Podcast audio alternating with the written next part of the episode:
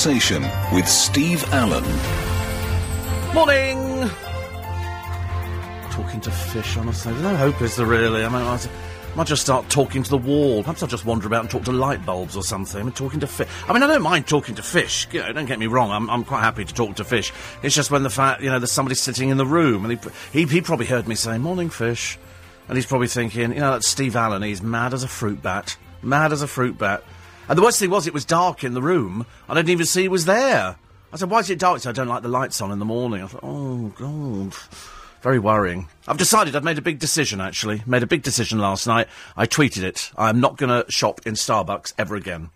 I think that's quite a big decision. I think that's. I think I'm going to kick them where it hurts. You know, I shouldn't imagine the money I spend in there is going to make the slightest difference to them. But on on a on a on a, on a conscience note, you know, I've decided I'm not going to buy any more Starbucks coffee. I mean, you know, we have been buying Starbucks coffee almost well on on a daily basis, almost on a daily basis, and uh, I like all the staff in there, but I just can't. You know, I work hard for my money. I pay tax.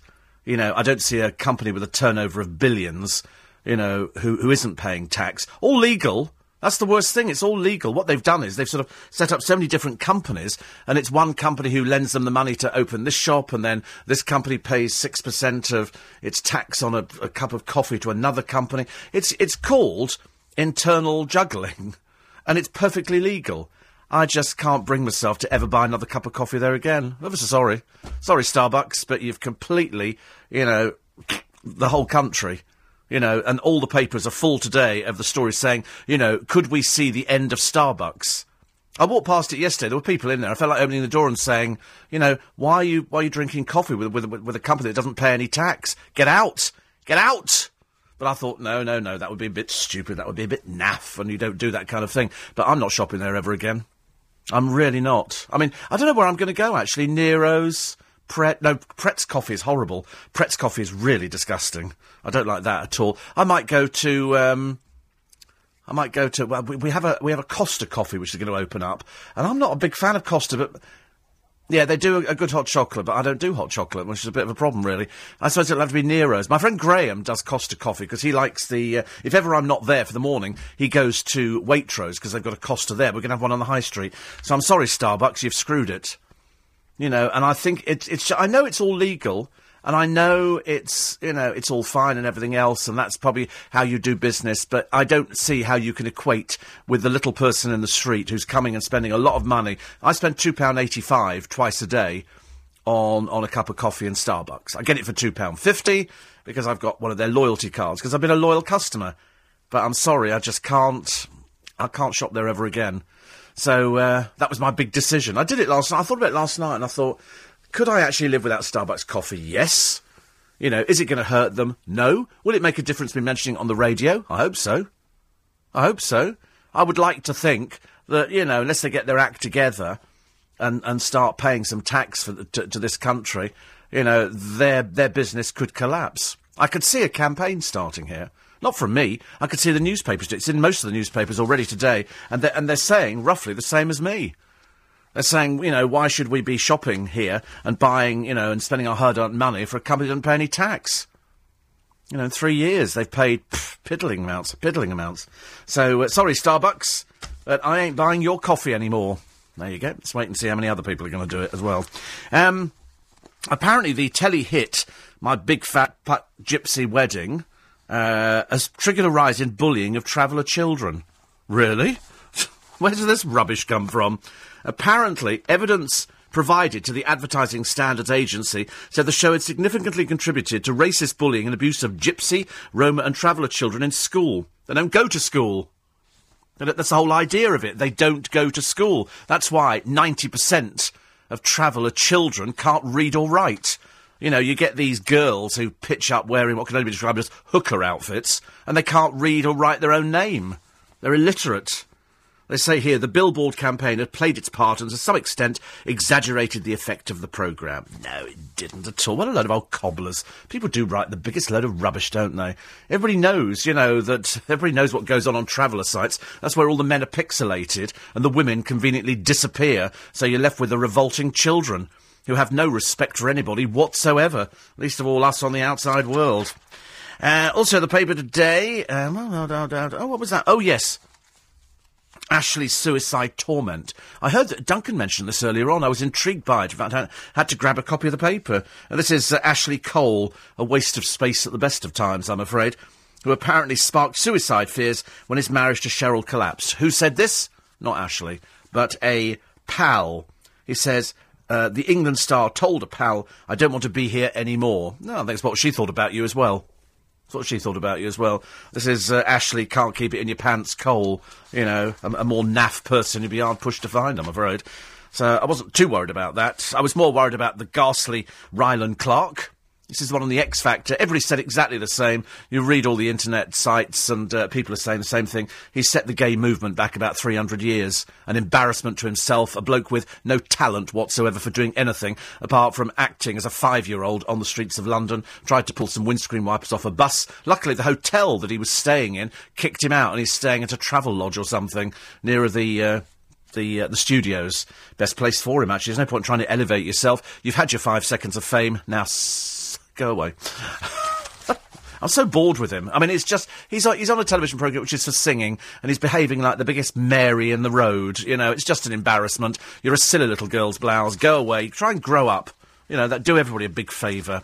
And uh, I can't stand him. I cannot stand him. Him, Harry Derbidge, you know, these stereotypical puffs on the television. I don't want to see. I'm ever so sorry. Just don't want to see that kind of thing. Uh, Daily Express today. Oh, they, have decided to wade into the French fishermen, you know, because French fishermen don't don't like us.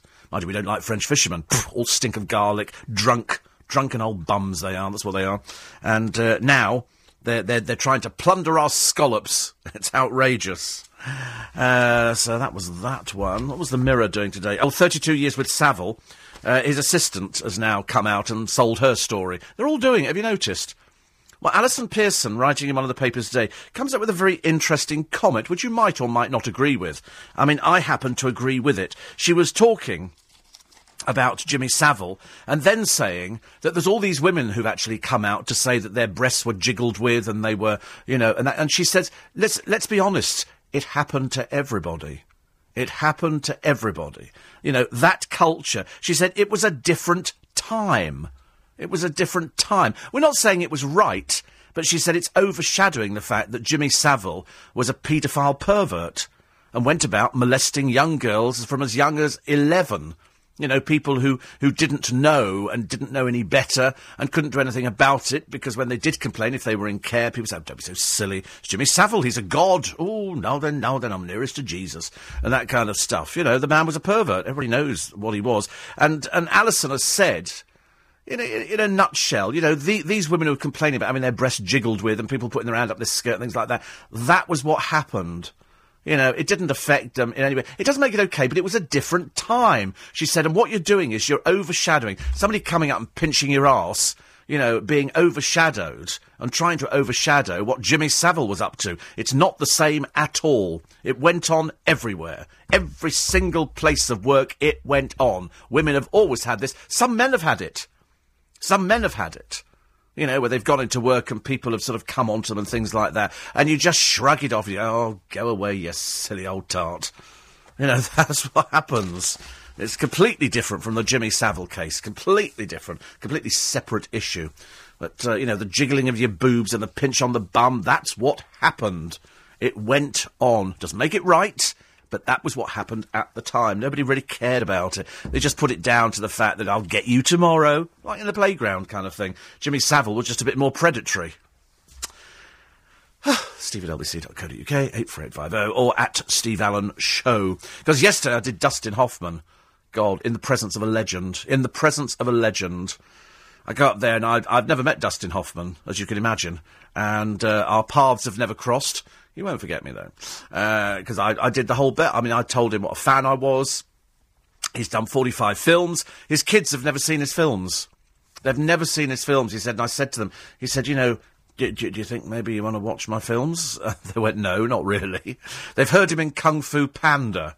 But I mean, a more charming person you'd be hard pushed to find. I mean, he really he was he was lovely. He really was. Emmerdale hits forty. I don't know whether or not that, that means anything to anybody. I like Emmerdale as a soap. I don't think they've got a Starbucks in Emmerdale, have they? Got a Starbucks? No, they haven't got a Starbucks in Emmerdale. And uh, Robert Pattinson and Kristen Stewart are planning to ditch Hollywood for Cornwall. Oh, God, we've got to put up with her over here. I wonder how long it'll be before she strays again. Not too long, I shouldn't imagine. Not the they're down in Cornwall. Um, now, Jimmy Savile's uh, latest attack was on his paper boy.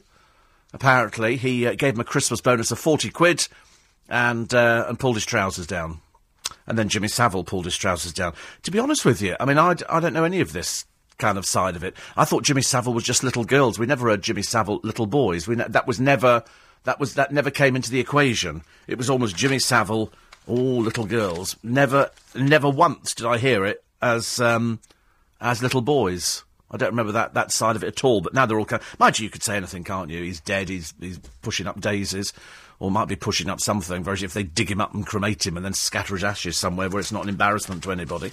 Uh, Jane Moore today is talking about Anna Larke.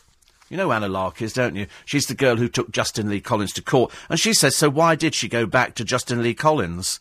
But unfortunately, women do that. Uh, men who abuse women. I remember when um, there was a, uh, a shelter in Chiswick for battered women and it was women who'd been abused by their husbands, and they literally couldn't take it anymore. So they went to this this battered women's shelter. You remember, of course, Paul Gascoigne uh, abused his wife, and she went back. She went back to him, and I, I couldn't understand why why people do it either. And apparently, it's some sort of hold some sort of hold that these men have on them. I don't know what Justin Lee Collins is like. I've never interviewed him. I've never liked him. In fact, I've said openly on the programme, I never liked him at all. You know, the fact that uh, that Anna Larke you know, started a relationship and then took him to court. I should, then I think that they found somebody else the other day. I mean, it just, it just goes on, doesn't it? You never know what somebody's like. Don't ever take their television persona as face value because some of them are harbouring some really nasty demons. LBC 97. Morning table, morning mouse, morning keypad, morning microphone. Morning walls, morning ceilings. After, after I talked to the fish this morning, that, that is going to go around Capital this morning like a, like a broom, I can tell. He'll be saying, he'll be saying, Dave Berry will come in and say, that, that Steve Allen talks to the fish in the morning. I mean, the trouble is, I have started talking to them every morning. Sometimes I've actually gone up and touched the edge of the glass, and they think I'm going to feed them. So they, if, they're asleep, they kind of go, ooh, they start getting a bit sort of world weary and moving about at pace. But they haven't got very far to go. It's, it's quite a nice little aquarium you know, and they're, and they're, quite nice fish, and they, they, seem to be quite happy. But um, I'm not like, you know, we're not picking out curtains with them or nothing like that. I'm just sort of talking to the morning fish. But if, if I'd known the blooming presenter was in the room, I wouldn't have said a dicky bird.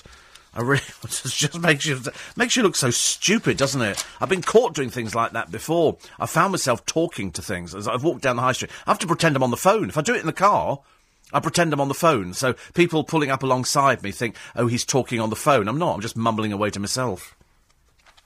I'm quite mad, I'm afraid, really. quite mad. Um, I see that Radovan Karadzic is in the papers today. I'm really a good guy, goes this murdering so and so. And uh, he says, I should be rewarded for all the good things. I think they're going to hang you, mate. I'd, I'd, brace yourself for meeting your maker.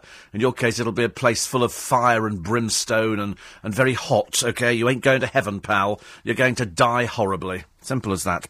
I see a top Brit. I mean, honestly, this is a stupid story. This is the kind of thing that really sort of makes me worry about the state of the nation. A top British diplomat has sparked fury after suggesting that Argentina's sake, honestly, they're definitely all gay. All Argent, you want to push it again? All Argentinians are gay, all right? They go together with all estate agents, every member of the royal household, every member of parliament, they're all gay. Everybody is gay and they're cowards. And that apparently sparked fury. That sparked fury when he said that Argentinians were gay and cowards. Spark fury with who? I mean, I cannot imagine it. John Benjamin, who's Britain's ambassador to Chile, quoted from a football chant sung by Chilean fans about their South American neighbours. He meant to send it in a private message, but he posted it to one of his 10,000, to all of his 10,000 followers. Uh, one angry Argentinian Twitter user threatened to beat him up because they're class, aren't they? I mean, have you ever heard of it? A gay Argentinian beating somebody up? It'd be so stupid.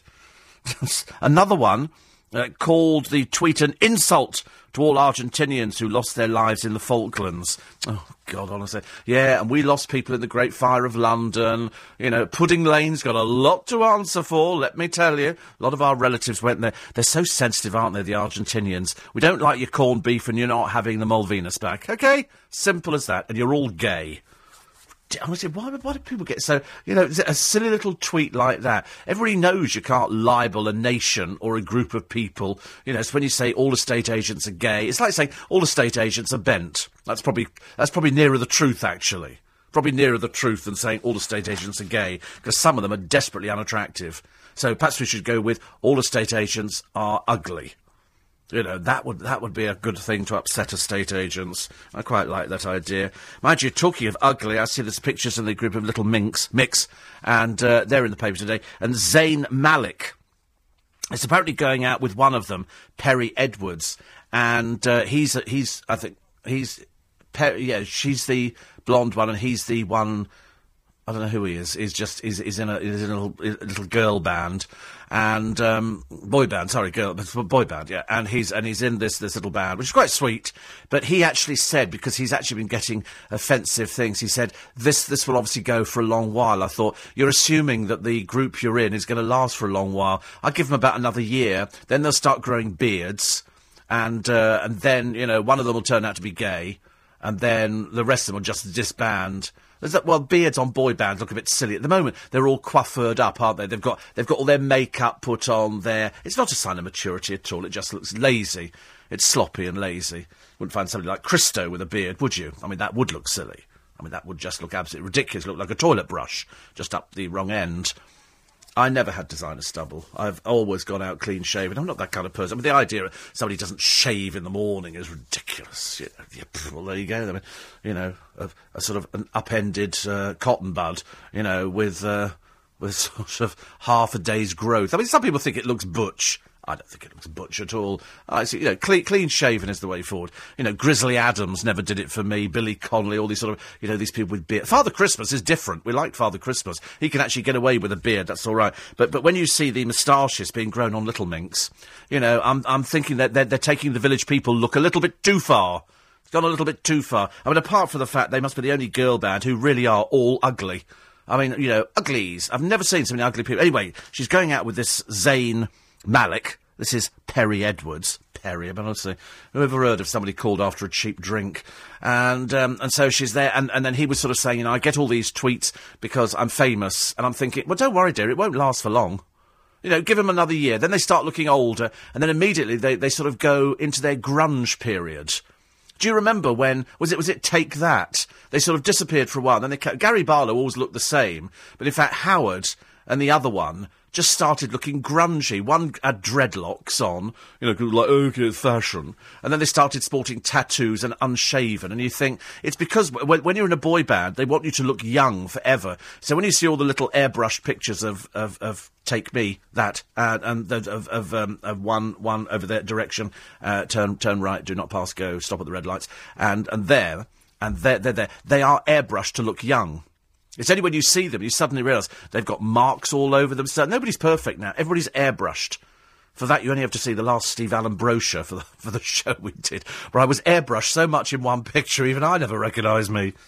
But uh, in fact, I found one in the drawer the other day. It's, it's, it's regularly passed around the office so that people can have a good old laugh which I don't mind. It doesn't bother me in the slightest. So, uh, so you wait. The, the, moment One Direction grow up is the moment the fans desert them, and they'll find another little group. I think there is another little uh, boy band at the moment. They've already done the usual route. They've been photographed out on the streets, lifting their shirts up, you know, to show you their, their little tummies, and and then they've, they've they've tweeted pictures of themselves with their shirts off. It's all in an effort to get the little prepubescent girls interested in a boy band, because without the girls turning up you know, there is no boy band. So they all do the same things. They've all done it. You know, it's like, I suppose, um, JLS. J- J- JLS? J- no, who are they? JL me? J- JLS, yeah. And, uh, and, and they go around sort of grabbing their, their crotches, you know, in all pictures. And when you think the lead singer or the uh, what I call slightly less butch one out of the group, is um, you know used to go round singing "Puff the Magic Dragon" and she'll be coming round the mountain. I used to watch him on a Saturday morning on the television. It was quite funny. And then you see them in boy bands. They do that for the girl because the girls stand outside here and scream. I thought it was for me the other day. There was lo- I had to run the, run the gauntlet outside the building. I sort of excuse me, excuse me, hello, yes, I'm very famous, thank you. Sort of swept my way through, and nobody asked my autograph because I was fast. I was, I got through. I got through really, really quickly. But uh, but that's that's how it works nowadays. You know, everybody's got a shelf life, and all these boy bands and girl bands. I mean, I has anybody ever heard Little Minx Mix sing?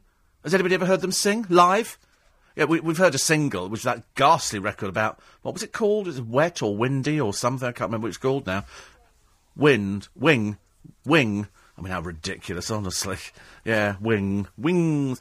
Here's our here's our new single Wings, and here we are miming to it. And we've made a video. I mean, how to make you know four girls look even less attractive in their video?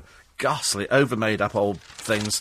You know, you could stick them in the Anywhere's Essex, and they would be really, really unattractive. Really, really unattractive.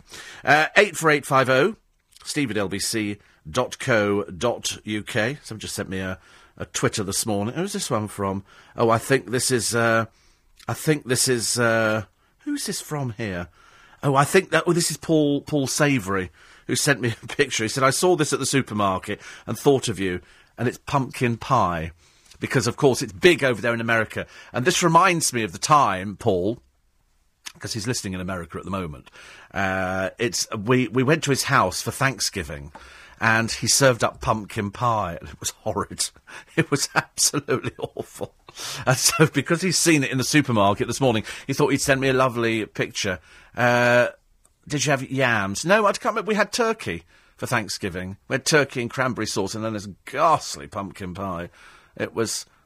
I don't know what yams are either. What are what are yams? Somebody will tell us what yams. Are. No, we didn't know. You have pump. You have um. You have turkey for Thanksgiving. But the thing is, if if you know that there's an American in town, you have it's tradition to invite them round so that they can come and share Thanksgiving with you. And so we had a full table of about, I don't know, I think there was about eight of us, or with this ghastly pumpkin pie. And he gave me a tin of it. I've still got it at home. A tin of this pumpkin pie mix. Oh, disgusting. Horrible. I've never actually, I've never actually eaten it since and would not want to, ladies and gentlemen. Anyway, apart from that, yesterday, very, very nice. Uh, very, very nice. Um, and uh, one here that says Argentinians gay. I'm sure they meant Brazilian. Even Brazilian women say that all their men are gay. Well, they have to be, don't they? Have you seen Brazilian women? There's more moustaches and sideburns on Brazilian women than anybody else I've ever seen in my life, actually. Uh, apparently, I bet the fish look forward to your hello every morning. Are you, uh, are you Pisces? Yes. Oh, see, I'm strangely drawn to water, actually. I'm strange. I would love to live overlooking water. I can be good by water. I like things like that. I don't know what it is about water that's sort of strange. But I mean, it, has got nothing to do with that that I talk to the fish. I just feel sorry for them. You know, it's uh, it's it's just the way it goes. I'm afraid. You know, you do talk to. You, uh, why do we? It's like talking to babies. We go, uh, don't you say to me? We, we talk to them like they're you know about five months old. Of course, many of them are, and uh, and I always do that. I always make kids laugh. I can make kids laugh quite easily. I'm really good at that. I'm one of these stupid adults who hasn't quite grown up in the in the childhood. I'm a bit I'm a bit Peter Pan. You know, I think children. In fact, even my friend Michael, whenever whenever there's children in the shop, he says to the pet, "Just leave them with Steve." He'll have them laughing, and you sit there and you sort of, and then you poke your tongue out, and then you go like that, and kids think that's really funny, especially if you do it quite a lot. So I mean, I I, I can make anybody laugh by doing it. You just go. And people think it's funny. You know, even newsreaders have been known to break a smile over things like that. I don't know why. Just, you know, probably the fish would be smiling if they were down here at the moment, and you go like that because it's apparently quite funny. Also means I've just wet the papers, unfortunately, and sort of also wet the screen at the same time. But do I care? No, of course I don't, because it's Wednesday. I really, I don't care about anything this morning. I really don't. I fell over last night and I've damaged the back of my legs, and I was going to show somebody in the office this morning how, how badly bruised I am, and I thought better of it. I thought they might think it's sl- slightly peculiar. It's uh, LBC 97.3. Time now is 4.30.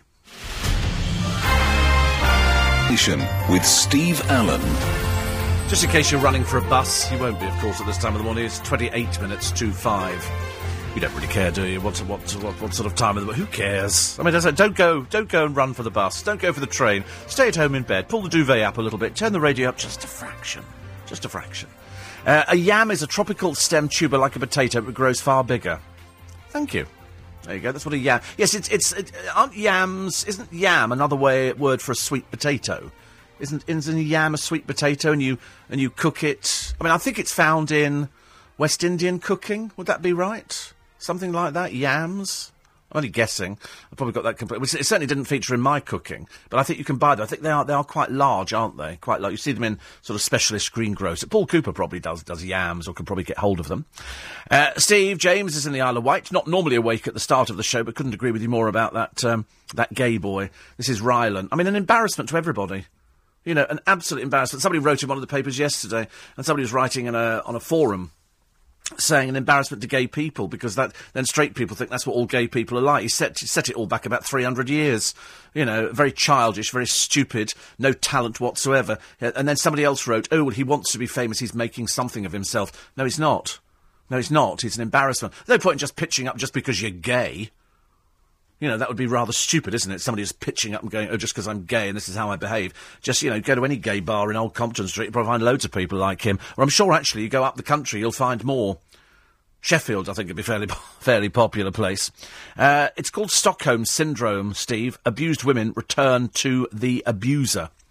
Right, because we, have we've, we've tried to understand that over the years, haven't we? Why women who've been abused by somebody and then go to the newspapers, then they go back to the person who abused them. Paul Gascoigne was a classic case. Somebody said to me ages ago, said, "Oh, he was a great footballer." I said, "That does not excuse it. That does not excuse it at all." And uh, Claire says sexual assault did matter to the women it happened to. Well, it didn't.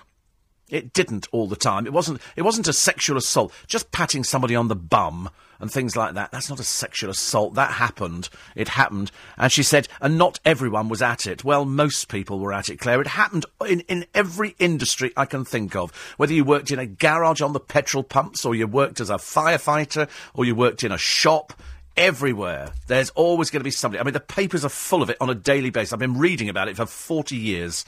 So uh, perhaps it didn't happen to you. Perhaps nobody ever patted you on the bum. Perhaps nobody ever touched you inappropriately. But I'm telling you, it went on all over the place, and it was far more widespread. If you think Jimmy Savile's, uh, you know, predilection for young girls was widespread, God, blimey, I could name you a ton of people in the business for whom a similar thing was happening as well. And in fact, somebody's even said, I think in one of the papers, I can't remember which paper it is, that. Um, was it yesterday? Was I read it this morning? No, I read it this morning. Oh, it's on the front of the Sun.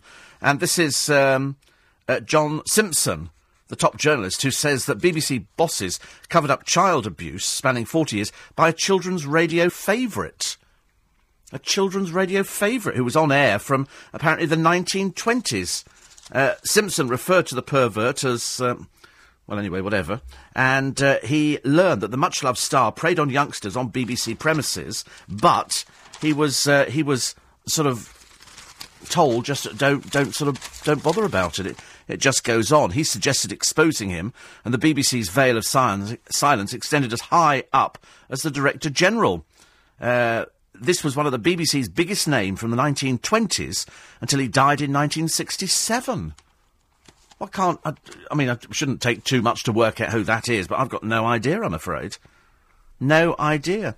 But uh, Simpson revealed the dark secret, chillingly echoed by Jim will fix it presenter Savile's decades long abuse in his 1999 autobiography, Strange Places, Questionable, questionable People. Um, he was given details of the abuse by a female colleague. The woman he referred to as Auntie Gladys referred to the man as an old, evil old so and so and said, I hope he dies in agony. Well, he's dead as well. Uh, the producer of Jim'll Fix It admitted yesterday he knew Savile had a predilection for younger females, but Roger Ordish uh, says the manipulative star had hoodwinked him and left him completely unaware of his activities. He said, I didn't see anything and nothing was reported to me. There you go. 84850 steve at lbc.co.uk. It's going to run and run, this one here. You know, it's, it's going to run and run and run. Uh, Dave says, Did you take drugs or a little tipple or two this morning? No, so, well, I did take drugs. Yes, I absolutely took took drugs this morning. I take them every morning. I take them every morning, every lunchtime, every evening. I seem to spend my life taking drugs. When I was talking to Dustin Hoffman yesterday, I said, I said, we're ne- because he's 75, but let me tell you, he doesn't look it. He does not look 75. He, he absolutely is uh, is wonderful. He really is. And I said, I said, we're, we're, we're, pardon me, we're now at that age where we know all the medication that we take. And he said, you're so right. He said, now, he said, you, you line up the tablets in the morning to get you through the day. I said, I do that every day, every single day. It's ghastly, isn't it? Uh, 8485, get some arnica from the chemist for your bruised legs. I've got blood. I've got blood on the back of my leg. It's really worrying.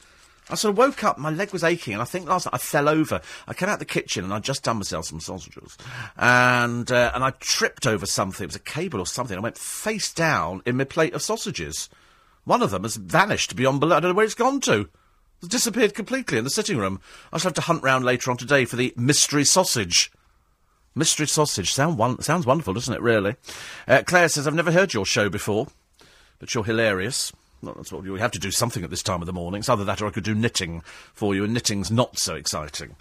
You know, I mean, it'd be marginally interesting for them watching and here, but I promise you, if you're actually listening at home to somebody knitting, it's not very good at all. So that's why we, we prefer to rip into celebrities, and uh, we prefer to, to say, I suppose, really, what you're saying. I mean, uh, people have now stopped saying to me, oh, you're, you know, you're very bitchy. They used to say that all the time. They say, oh, you're really bitchy. And now people say, do you know, I agree with you 100%. Sometimes people will write in and they say, listen, I mean, this morning I didn't agree with you, but I still listen all the time. Because I'm, I'm one of the only presenters, I think, that you'll ever hear who, uh, who, I'm, I'm, I'm, not Marmite. You know when you get a Marmite presenter, you either love them or hate them. I get people who, who really don't like me, but who listen every day. That's the funny thing about it, that they absolutely hate me so much that they listen every day, which is, I love it. I love it. Because you want to write back to them, but you know that, you know, Matron wouldn't allow them really to have anything sharp and probably not allowed to open their own letters, so that doesn't, uh, that doesn't happen. And most of them are in homes. I don't mind talking to people in homes. Uh, they're also talking in the paper today about, because most people are in homes unless you're living on the streets. In which case, you know, you're not living in a home at all. You're probably just in a doorway at the moment. Somebody in the doorway as I came through the square today, and then a plaintive voice said, Uh, have you got any change? I looked at them with, with you know, distaste. No. Do I look like I've got change? And then I went, dun, dun, dun, dun, dun. You know, just to, just to really reaffirm the fact that I did have some money on me. So they're talking about the wet summer and how, in the wet weather, what your thoughts turn to? They turn to going away on holiday. And so they've done this. I mean, like that, that crackpot survey the other day that most children go to school hungry. You know, so, and, and that was done by Kellogg's. You know, so all Kellogg's did, they sit there go, how can we get our name in all the papers today? Let's say that most children go to school hungry, because I've never heard such a load of old hogwash in my entire life. A load of old crackpots sitting there at Kellogg's going, let's try and get people to eat our vastly expensive and overpriced cereal, which is really bad for kids, because it's full of sugar. And the one thing you don't want is cereal full of sugar. So they, I mean, I couldn't even believe we were running it on LBC, but we did. And uh, so now they, they have a survey. Uh, this is it's from a. I w- I won't tell you who it's from because it's from one of these companies who's desperate. And they've said here a surge in bookings for half-term breaks. I mean, you know, you might as well. Th- this actually could have been run from 1500 years ago because every time it comes to half term, people go away on holiday. And so what they've done is, where are people's favourite destinations? It's the stupidest survey you've ever read, but this is how people get their names in the paper. That's why I'm not going to mention the company in any way, shape, or form. Number 10, Malta. Nobody goes to Malta unless you're really dumb. There's nothing to do at Malta, okay? Number 9, Dubai, a building site, okay? Nothing for you to do in Dubai. It's horrible. It's horrible. I've got a friend over there. Number 8, the Algarve. Okay, Portugal's okay. 7 is Dalaman in Turkey. 6, Fuerteventura in the Canary Islands. That's okay, isn't it? It's like cheap Blackpool, I think. Fuerteventura. Uh, number number five, numero five, is the Red Sea resorts. I don't know which they are. Which are the Red Sea resorts? Oh, who cares? To be honest, it's such a silly survey. Number four, Lanzarote. Ghastly, horrible place. Don't go there. Oh, filthy and full of Brits. Oh, ghastly, horrible. Food awful, place horrible, volcanic island. You wish the volcanoes would erupt again and blow it to kingdom come. You know, highlight of the trip there, going on a camel up the side of a dead volcano. Oh, boring, boring, boring. Sandy beaches? I don't think so. It's got, um, it's got that little, uh, stones You know, from the from the volcanic ash. I mean, crossing the road, you nearly rip your feet to shreds. I mean, I went with, I was there with, with my godchildren, and Sharon and I at one point, where were we going? We went somewhere, and I decided to walk off the complex. We were on a complex, okay, you know, which, which, which was lovely, provided you don't wander off it. And, uh, and we, we went to cross the road, and I didn't have any, any flip flops on or something like that. While crossing the road, it was, I'd, every, every 30 seconds, I kept getting my, my feet cut to pieces with these razor sharp bits of rock which are everywhere. Sharon is doubled up in laughter. Every, I'm going, ow! And there's, and there's more blood pours out. I mean, I'm like my own little sort of oil slick going on. And then you sort of go to cross it, it's, ah, oh, and she, she thought this was the funniest thing ever. So I never want to go back to Lanzarote. As I say, I couldn't care less. They blow the place to kingdom come.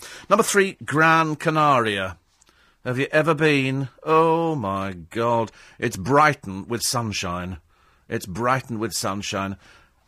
Well, I don't know why I go to these crap places, but I, we went to ground. I tell you for why. Morning, J.K. Uh, we went to we went to Gran Canaria because a friend of mine had said, "Oh, let's go to Gran Canaria," and we went for three days. Now, I'd never been there before, and I have to tell you that the hotel was sensational. When we drove from the uh, the the airport and we go past all the horrible, horrible villas with sort of towels hanging on the balconies and, you know, people holding giant beach balls. I assume it was that. And, and then I thought, oh no, I'm not going to like this. Then we go past that bit and then you get to Maspalomas at the end. And we stayed in uh, the Riu Palace which is a German owned group. Well, I tell you, it was the best hotel I've ever stayed in on holiday. We were going to go out for dinner that night. Uh, we went to have a look at the dining room, thinking it'll be all touristy, but because it's German owned, um, it is it is fantastic. I mean, the food was just amazing. In fact, we only ever ate out once on that three day trip. I mean, it was only three days, admittedly. But they had chefs carving, you know, beef, pork, there was chicken, there was all the biggest salad bar I've ever seen, biggest dessert area, fish vegetarian. I mean, it was it was just you didn't need to go anywhere. The food was so good. So we did that. Had beautiful grounds which overlooked the dunes at the back, which are fairly popular with a lot of elderly men, and who obviously were sort of looking for camels or something. And uh, and so you had these lovely dunes and the pool, and there was this bougainvillea everywhere, this beautiful little pink flowers and orange. I mean, it was just wonderful. It was it was so beautiful. It was so beautiful, and I bought a lot of Hawaiian shirts because I had a lot of Hawaiian shirts. Not Tommy Bahamas, but they had Hawaiian shirts anyway. So I bought those, and, and I loved it. And so we did three days there, and of course, three days leaves you wanting more. When we came back, I went, that was great. So we went again for a week.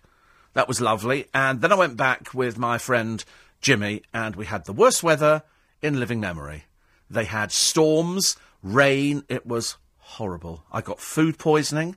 Uh, I mean, at one point I was so ill I poured a litre of vodka down the toilet because it was making me ill to look at the bottle. Feral cats everywhere. Oh, it was God. We weren't in the Riu Palace. We were just round the corner at another Riu, but it wasn't half as good as the one at Maspalomas.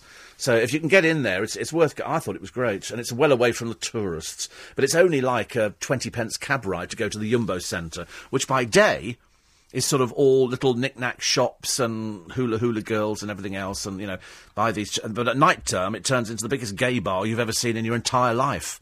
But it was it was an interesting place, but not been back there ever since it rained, and I vowed I would never ever go back. It's like sort of not going to Starbucks anymore. I made a conscientious decision. I will never ever go back to Gran Canaria, even though we liked a lot of the people that we met over there, and I'm never ever going to go in a Starbucks again. I don't know how. I think Starbucks are going to hemorrhage I only said audience today as opposed to customers, but I think they're going to hemorrhage a lot and they're going to have to start rethinking very quickly because a lot of people are going to start deserting them because who wants to go and add to their profits when they're not contributing a penny piece to the country's economy? I just, I don't understand. I know it's legal, I just can't put the thing together in my mind.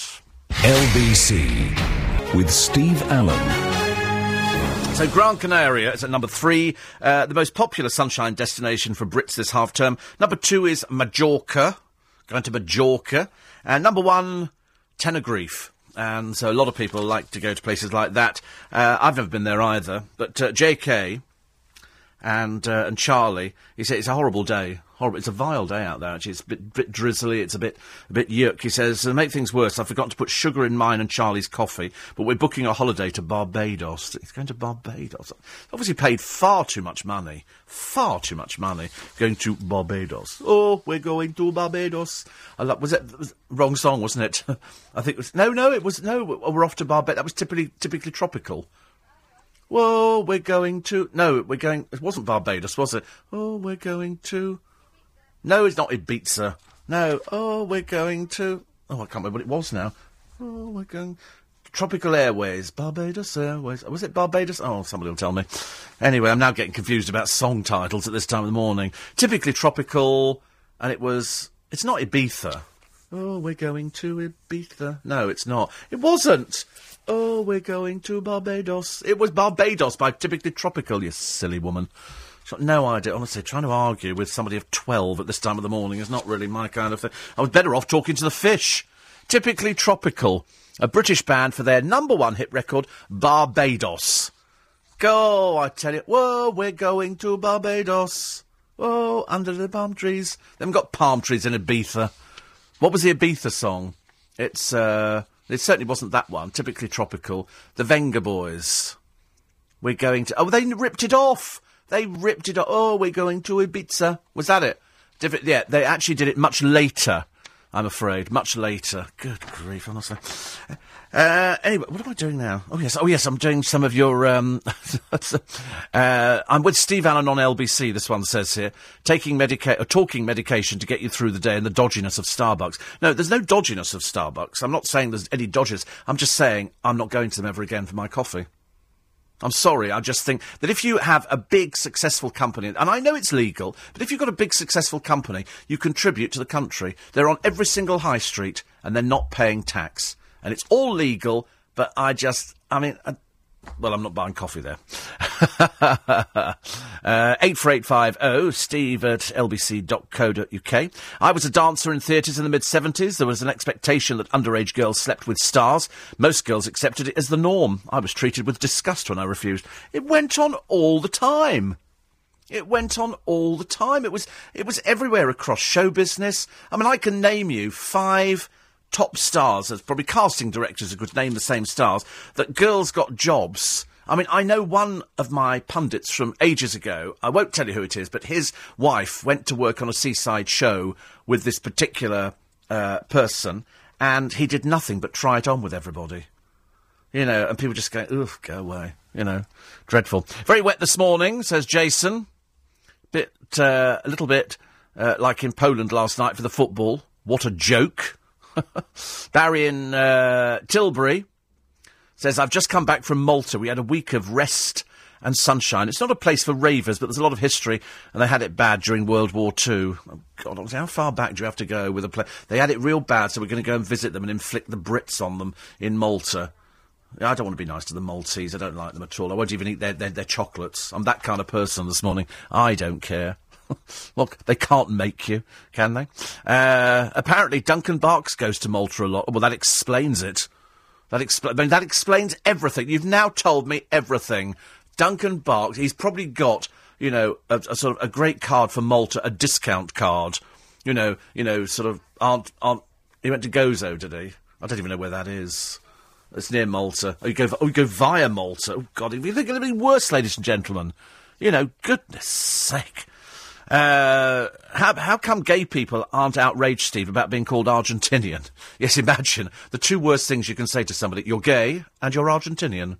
You know, it's the kind of thing that sort of, it'll resonate with you for the rest of your life. Sweet potato, yam is yam, sweet potato is sweet potato.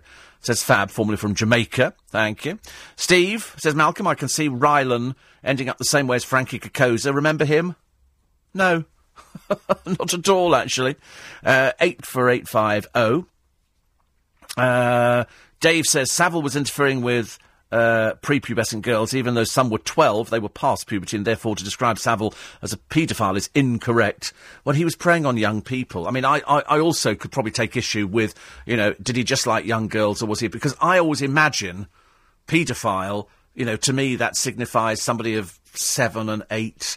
You know, would that be? And then somebody says no, eleven. You could say up to eleven. So I suppose, and as some of his were eleven, there was a picture of a girl in the paper the other day at eleven. Whether or not anything happened, I, d- I don't know. I don't know.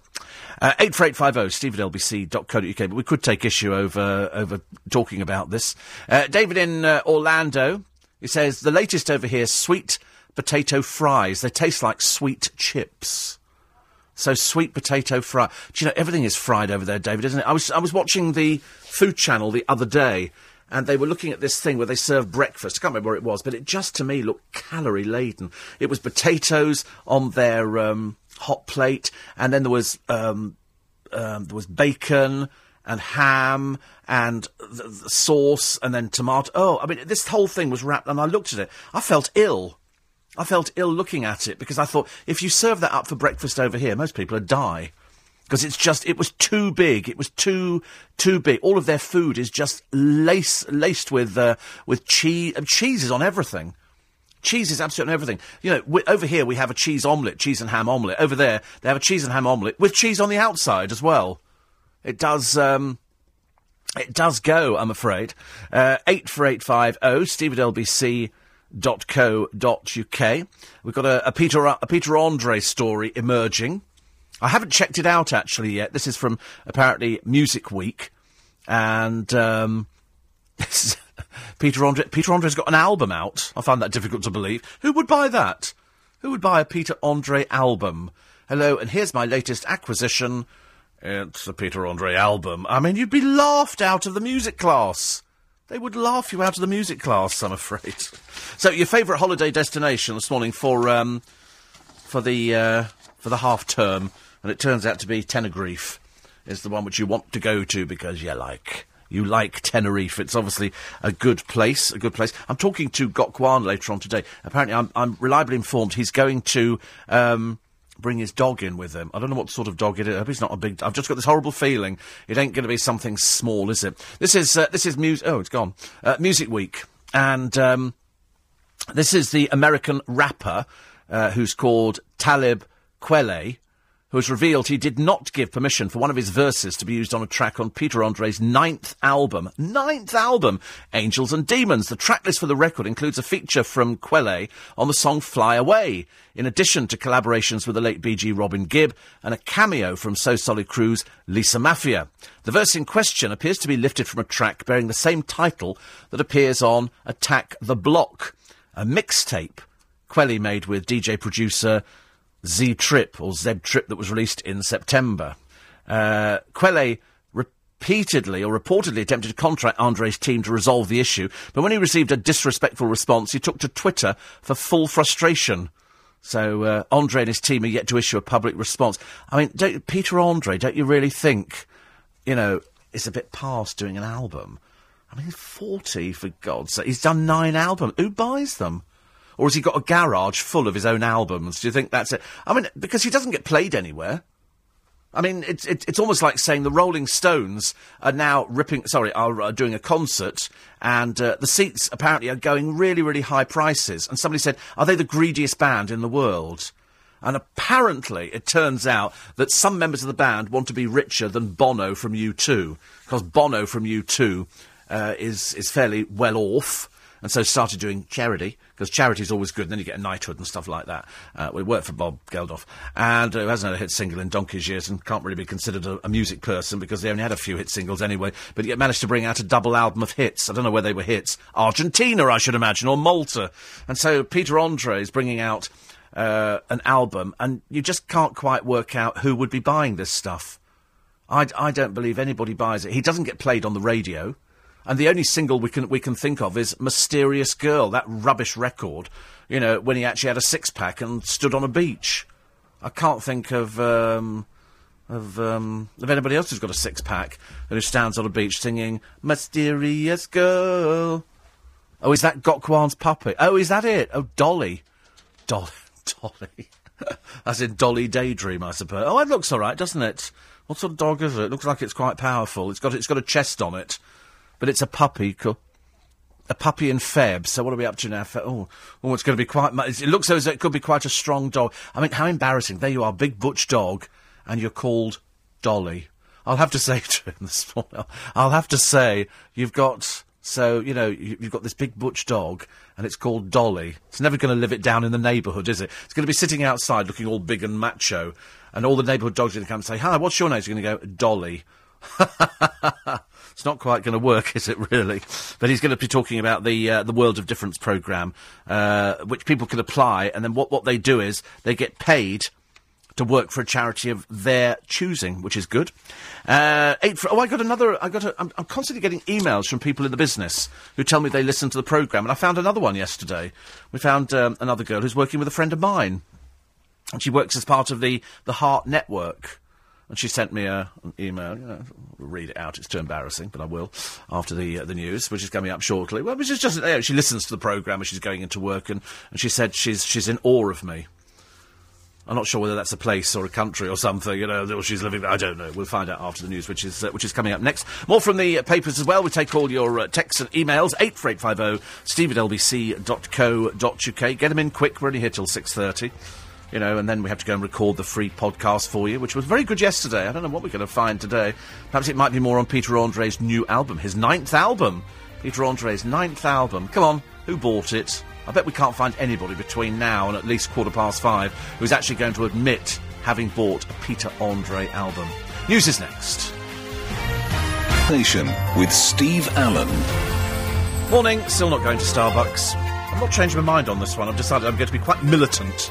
I'm going to be one of these. I mean, I've, I've, I've only been militant about three times in my life.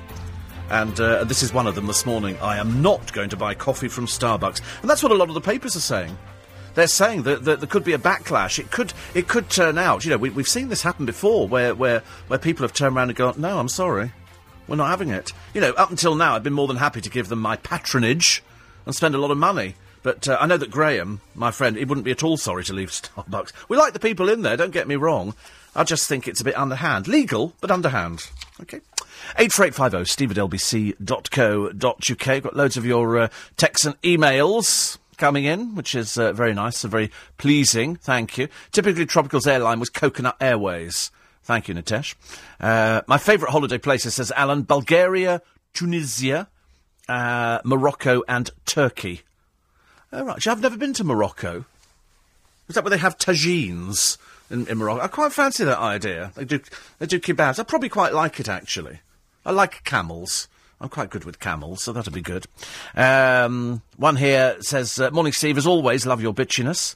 Thank you. It's strange that, isn't it? People think it's bit. I'm just being honest. I'm just being honest. And um, one here says, "I'm airline crew." Uh, and I'm laughing with you as I don my abaya in Saudi Arabia in preparation to work the flight home. Please say hi to Gok to me, uh, to, to Gok for me. We've just had a look at the picture of the dog. Everybody's telling me about the dog called Dolly. It's uh, it's a butch dog, but it's called Dolly. So I think that's uh, uh, very interesting. Steve, uh, Steve, now you've decided to no longer use Starbucks. Where would you be buying your coffee?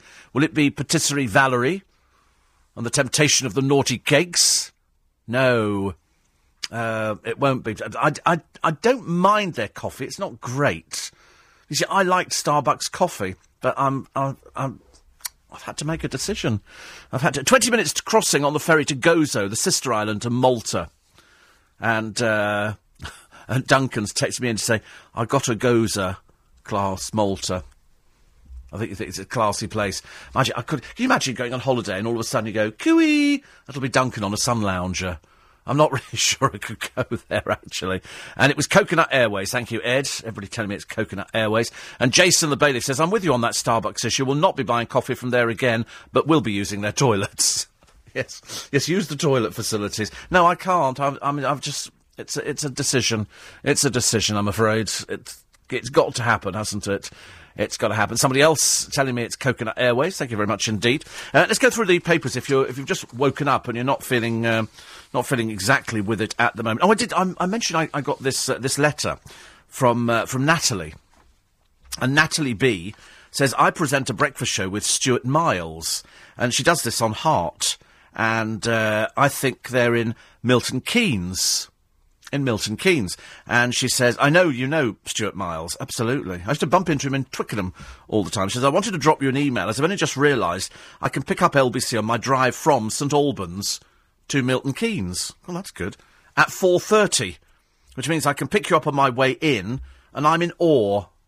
I wasn't sure whether that was some sort of clothing or something. Says, I've loved listening to you and your seamless intertwining of stories about Beyonce on X Factor and the female bus driver you were credited for doing a job. If I could achieve one iota of the storytelling prowess uh, you have in my broadcasting career, I shall be chuffed.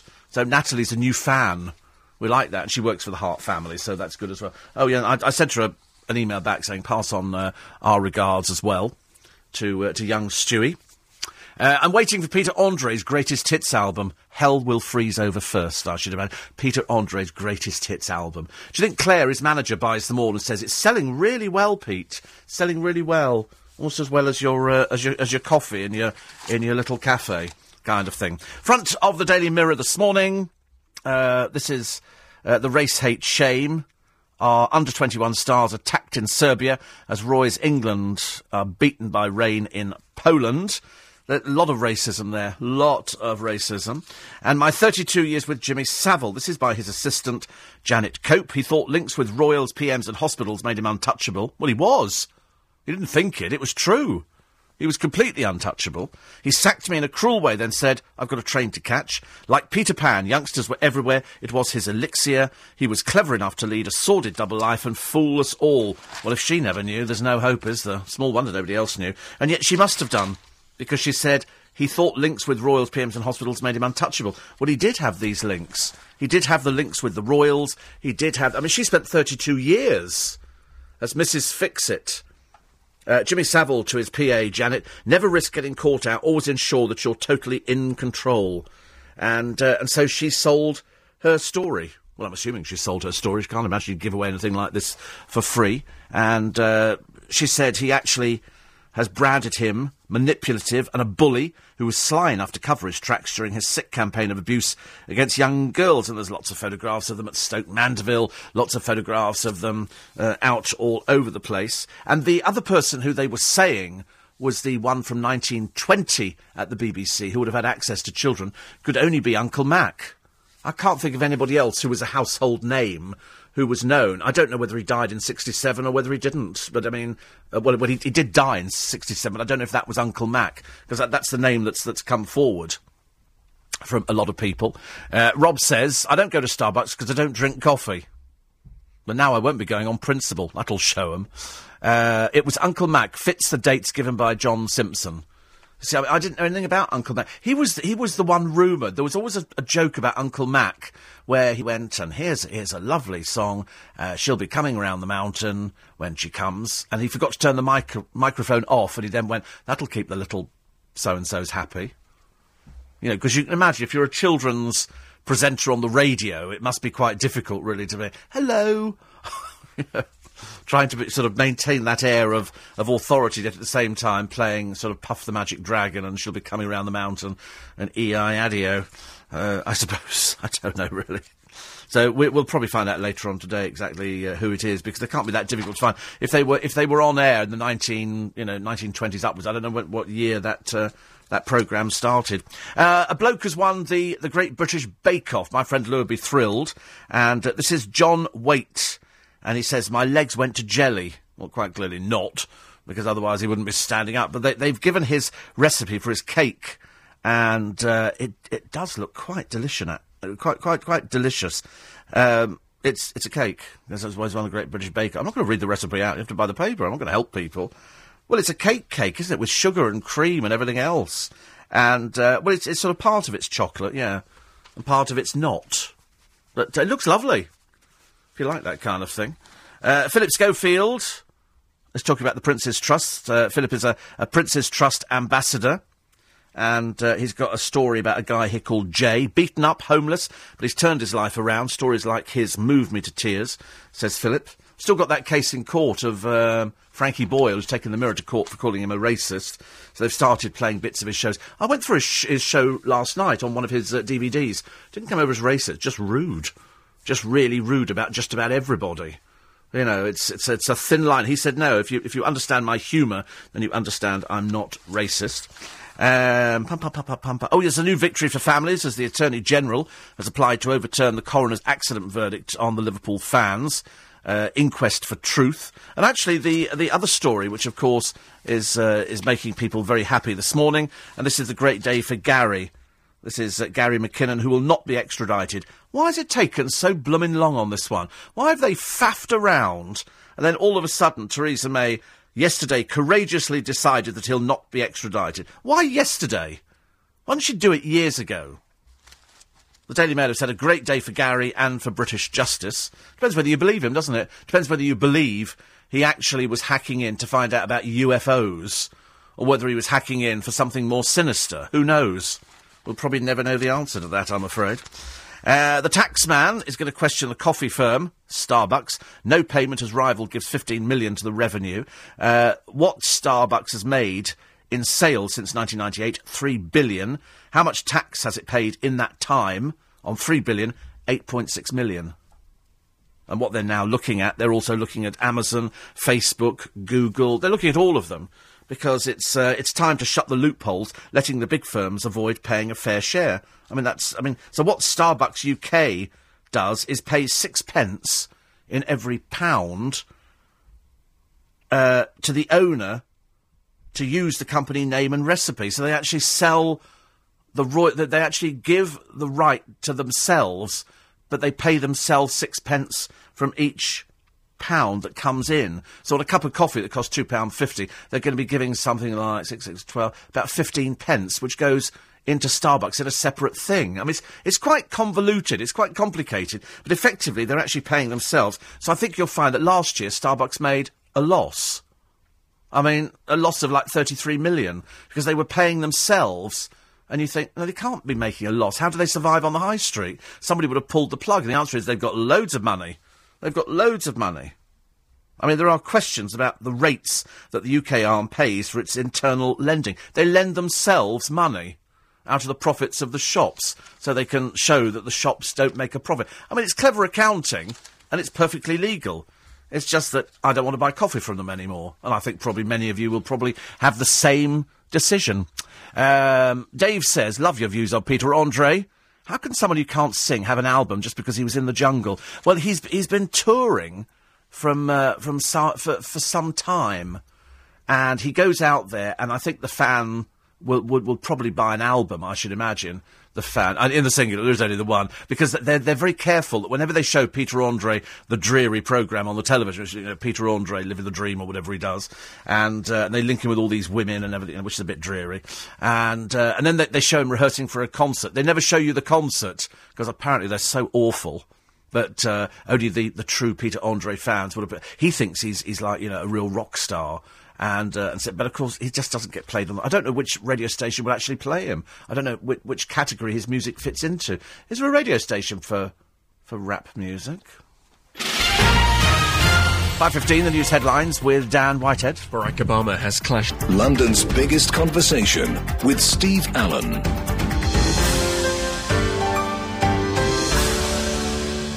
Somebody's written in and says to me, Steve, Peter Andre's a legend in his own mind. Yes, exactly. He's a leg end. And somebody says, uh, Steve Allen, Gok's dog is a cute little French bulldog called Dolly. It's, it's just the idea it's a bulldog called, called Dolly. And Suzanne says, a psychiatrist who I used to run with told me that talking to yourself is a good thing, as it shows you've got an active mind. Oh, well, that's absolutely. Uh, a lot of people telling me that, including Charlotte, that Duncan Barks goes to Malta. Uh, a lot of people saying on the internet they're saying it's Uncle Mac this is the uh, the radio presenter who's a household name for a long time. Uh, another one here that says um, this is uh, if I if they can't pay tax, I can't buy their coffee. Sorry, Starbucks, but you're a disgrace. They should be paying tax. Of course, they're probably absolutely wetting themselves that this ever got out because it's been like it for years, been like it for ages and ages and ages. Not very good.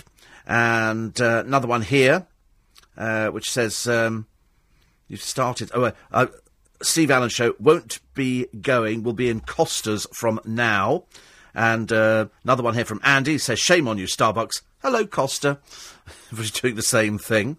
And uh, says, "I walked past one just now for exactly the same reason." This is Starbucks. A lot of people not going in there. And um, and then Jenny says, Exactly what I was thinking listening to the Steve Allen show. I wish they'd publish a list of who does pay tax and what percentage. Oh, no, I don't think we want to know that kind of thing. I mean, if, if somebody's a registered company, you can find that out quite easily. Just subscribe to Companies House. They're on the website. You can find out exactly what somebody's turnover is and uh, exactly how much tax they, uh, they paid. Uh, Jason says, well done, Steve. Trouble is, there are many, many more companies doing exactly the same. Uh, James says, I think I need their accountant. I'm sure I'm paying way too much tax. We all say that, don't we? Uh, I agree, Steve. Costa Coffee is good. Do they pay the tax? As far as I know, yes. As far as that, but I don't know. We haven't read anything about them in the paper, so I'm assuming the answer is yes. And uh, there we go. Chris says Amazon are another. On the plus side, they put millions in staff income tax and national insurance into the uh, UK economy. Uh, one here who just says LBC listeners. Uh, well said about Starbucks. Totally agree. Steve says, I shall do the same.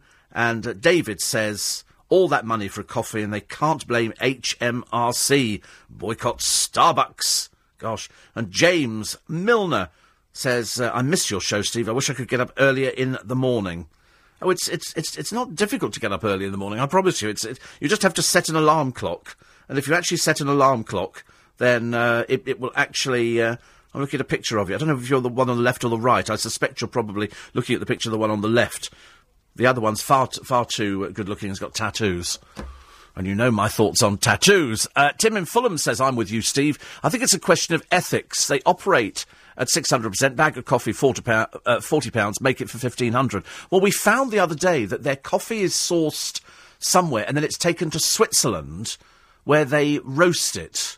It's, it's, it's, all, it's all a bit, a bit confusing, actually.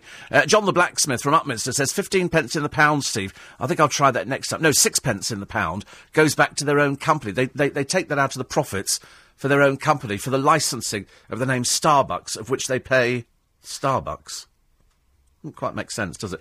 But uh, anyway, that's it. Diana in Richmond says, What a shock to hear about Uncle Mac. I used to listen to his programme regularly as a kid in the 50s. His famous sign off line was Goodbye, children, everywhere. We, we, don't know. Well, he's dead anyway. It doesn't make any difference. But it's uh, but that's the name that has that has come forward. John Simpson has said it was a, a very well known radio presenter who died in '67, started in the 1920s, and we couldn't think of anybody else who would be a household name.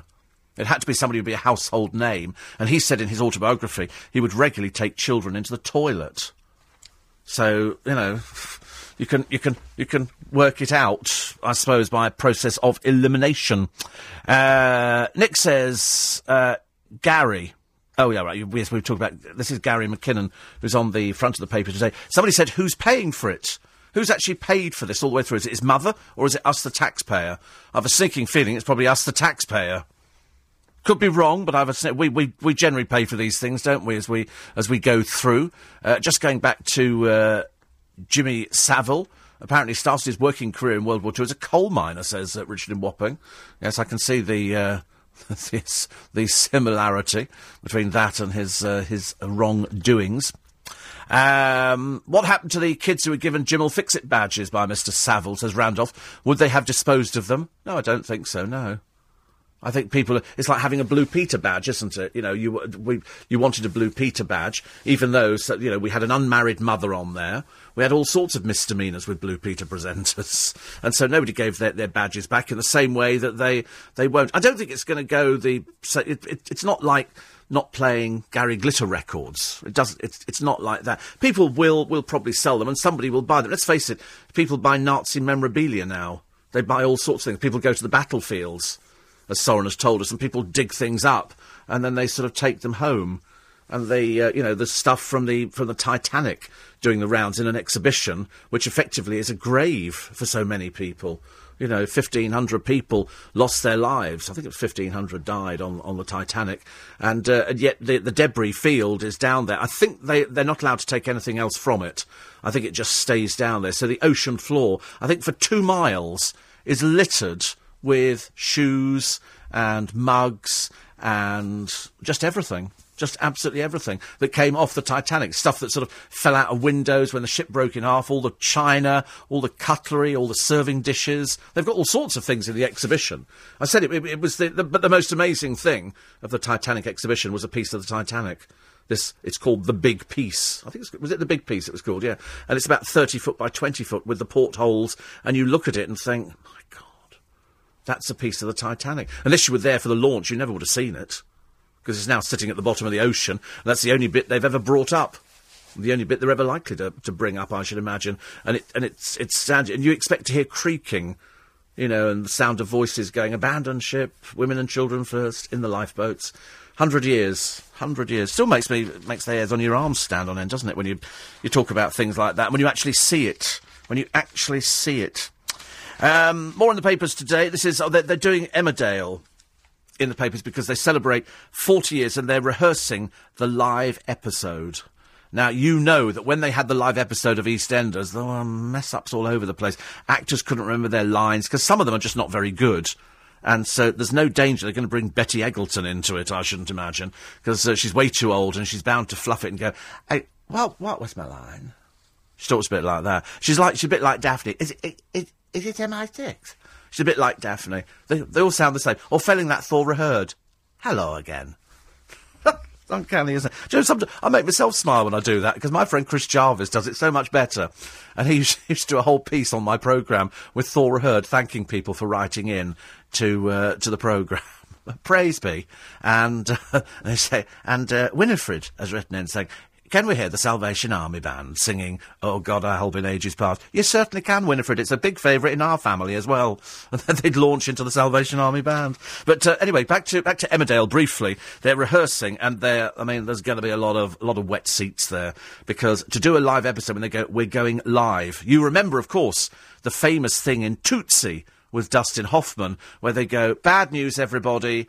Uh, our clever editing person has managed to erase an entire show. We're going to have to go live after the break. What? And you can see the look of panic, and that's when Dustin Hoffman decides to reveal to the world that he is in fact dressed up as a woman, and uh, he weaves it into the story. And you can see the people passing out in the in the. Uh, in, in the editing suite, in the, in the director's box, as he stands there and says, I'm not so and so, so and so, rips off the wig and they go, ah! And people collapse to the ground. So it's, it's going to be a bit like that in Emmerdale. Somebody at some point will be going, I can't remember my lines. I can't remember my lines. They're going to have to have them written on bits of furniture. They're going to have to try and keep it as simple as possible. They're going to rehearse like, all they, because when you do it for television, I tell you this, I'm not, I'm not in a soap. Sometimes I feel as though I am in a soap, uh, or should be in one. And you could do a soap just called LBC. That'd be a very good soap. Very, you wouldn't believe half of it. You'd believe it was scripted. It's not, of course, not on this programme. Some of the other ones I know do use scripting, but uh, I'm not one of those sort of people. And and you, you sort of they, they rehearse and they rehearse and they rehearse and they rehearse, and then you just get word blindness. You just sit there and you can't. So somebody at some point is going to be staring. You're going to hear a stage whisper going, "Turn the page," and you're going to hear that on stage. You you can hear it when somebody forgets, and they will forget their lines. I can tell you, I can think of three actors who will probably forget their lines because they, they all dread it, and they're so they have to learn little bits, and they go, okay, just learn that one line. So they learn it as they're going along. They're sent the script, so they've got the gist of it, but they'll they'll be having to learn proper lines and do it like proper actors, like proper actors. Some people only do film because you just learn little bits of it. Some people have never been near a stage, and some people on television in soaps have never done any proper, proper acting. So to actually learn lines, that's the most difficult thing. Margaret Rutherford used to say that she she dreaded forgetting, and towards the end of her life, she did start forgetting her lines. Where you just sort of stand. I mean, sometimes I get like that. I go I go halfway through a story, and I completely forgot where I'm going. I'm going down this little cul-de-sac, and I'm thinking, what the... And in my mind, I'm saying to myself, like I was talking to the goldfish earlier, you know, I'm saying to myself, you've forgotten where you're going with this one, aren't you? And I'm trying to run through all the names in my mind to try and get me back to where I thought I was going. And sometimes it's, and sometimes I just stare blankly. I've had, I've had people in the studio. I've had, you know, newsreaders and traffic reporters in the studio. And I look at them and I think, I know I know you, I just can't remember your name. I'm ever so sorry. You know, I mean, luckily they all now come in wearing big badges. Hello, my name's Dan. You know, it's my birthday, that kind of stuff. You know, happy birthday. You know, ten years old today, kind of thing. And so that's the only way I can remember. I went to a barbecue once, and somebody said, "Stick a name tag on so people will know who you are." I said, "I know who I am. It's them. I don't know." It's LBC. It's five thirty. With Steve Allen. Suddenly worked it out why the Saturdays. You remember the Saturdays with Rochelle and the one who was in rehab, and then there's some others we've never heard of. Uh, I suddenly realised why they're making a reality show in America. They haven't got a record deal. Nobody's interested in their music. And in fact, I only realised by reading uh, Clemmie Moodie's column and uh, Dappy has hit out at the girls over their forthcoming reality. They, they say upcoming, and I hate the word upcoming. It's forthcoming, but everywhere you go, people going, and so so their upcoming tour. No, it's their forthcoming tour. But anyway, uh, the ex N-Dubz star famously walked away from a US record deal after the label wanted them to do their own reality show. And he said the Saturdays are doing one due to the fact they can't get a music deal and be famous for their music. That's not what to do. It's I didn't realise. I mean, I just thought that people had lost interest in them anyway because nobody really cares about the Saturdays. You know, you just know it's got, as I say, uh, the one who went into rehab, and there's one who's quite old I think in her 30s. That's considered very old to be in a band nowadays. And, uh, and there's one who's married to uh, one of the blokes out of JLS. And that's Rochelle. She's married. So, so apart from that, they actually can't, uh, they can't get arrested, I'm afraid. Which is a bit of a shame. That's why they're doing the, uh, the reality show. That's why they're doing the reality show in America. Uh, Shane says Starbucks is the only coffee place on New London Bridge Station, but uh, AMT is downstairs. See, that's, I mean, th- this is the, the campaign, which is in a lot of the papers today, following on from yesterday when they were talking about Starbucks and how little or not much tax they've, uh, they've actually paid. Uh, over the years that they've been generating a huge thing because last year apparently Starbucks made a loss in this country. How that is possible and still to remain on the high street, I have no idea. But with careful and creative accounting, all perfectly legal, they've managed to just not pay tax because they haven't made any money, so they can't. Because it's it's a, a, a, complicated web of moving money from here to there and there and there and here, and whatever it is, we don't pay tax. So I've decided that I don't want to buy their coffee because there's hard-working people in this country and people who are probably listening at the moment who have got their own little businesses and they're probably sick to death of all these coffee shops opening up on the high street and then to hear that they don't pay tax is kind of just the final knife between the shoulder blades that they don't want. Because lots of places go under because they're struggling to make money, whereas a place like Starbucks can come in, not pay any tax, and have a big presence on the high street. And some of them, I mean, there's loads around my way, loads of Starbucks. But I wonder whether it's going to hit their uh, profits. Oh, sorry, they don't make any profits, do they? It's going to hit their income. Uh, Frankie used to go out with Dougie from McFly. Uh, she was the one from Rehab, from, from the Saturdays, Frankie Sandford. And Dougie from McFly is the one who, didn't he attempt suicide? He's just told us, and he's also had drink and drug problems. And you think to yourself, the pressures of being in a band, it's just, some people can cope with it, some people can't and quite clearly they couldn't. But they do look very similar. She looks a bit blokey, he looks a bit girly. He is, and he's got lots of little tattoos up his arm. But he was always the one I thought was joking around and, and was having a bit of fun and laughing. We always liked him out of all of them. D- Dougie was the one who was always a bit of bit of good fun. So when you hear that he attempted suicide, although I've maintained in the past because I've spoken to people before, everybody gets to that deep depression place, don't they, where you know, you think, oh, perhaps I'll do it, it just all will go away and it'll all finish or whatever. But nobody actually ever gets round to it, because if you want to, to commit suicide, you can commit suicide. It is possible, you know, people throw themselves off buildings and do all sorts of stupid things, but the only people who, who suffer are the people who are left behind. That's why at the moment, every time, you know, you open up the paper and there's a, a story about Jimmy Savile, couldn't give a forex about Jimmy Savile, I think about his family who have to go through this every single day. Every single day, there's another story about about him, and you think it's not fair on the family. They don't want to read it. They, they, you know, they either didn't know, or they didn't care, or they, you know, put their hands over their ears and la la. I don't know, but it's it's for them. You know, it doesn't matter. Jimmy Savile couldn't care less. He's pushing up daisies. Um, he was describing. Uh, this is this is Dougie. The producer read an, an article and what he was describing as drink and drug problems is very similar to most 21 year olds at university, college, first job. It's very easy to get into that culture, isn't it? I suppose, of doing, you know, your drink and drugs. I suppose we all went through it. Although actually, most of my friends don't drink at all. they don't drink. He, he was saying I was drinking every day. And we're all going, yeah, and. Look at this, honestly. I think that tan's fading, actually. Oh. It is, it's definitely fading. It's, it'll peel. You watch. We're leaving dead skin everywhere, Christian. He's just. That's my worst. I, I thought I was going to peel in Las Vegas when I came back because it was so hot out there, 100 degrees. But I didn't bare my body. I think it's unnecessary at my age. You don't want to offend people.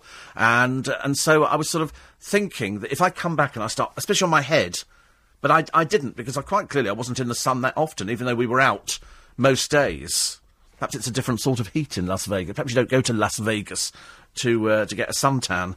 God, they are unattractive. Little mix. They really are, honestly. Has anybody heard them singing live? Oh, no, we did that earlier, didn't we? 8484850, steve at lbc.co.uk. Now, this is Allison Pearson, Al- Alison Phillips' column in The Mirror today, and I'll, I'll read what she says because I, you, you might agree with most of this. She says, I think it's time we all took a deep breath and calmed down about radio and TV stars with wandering hands.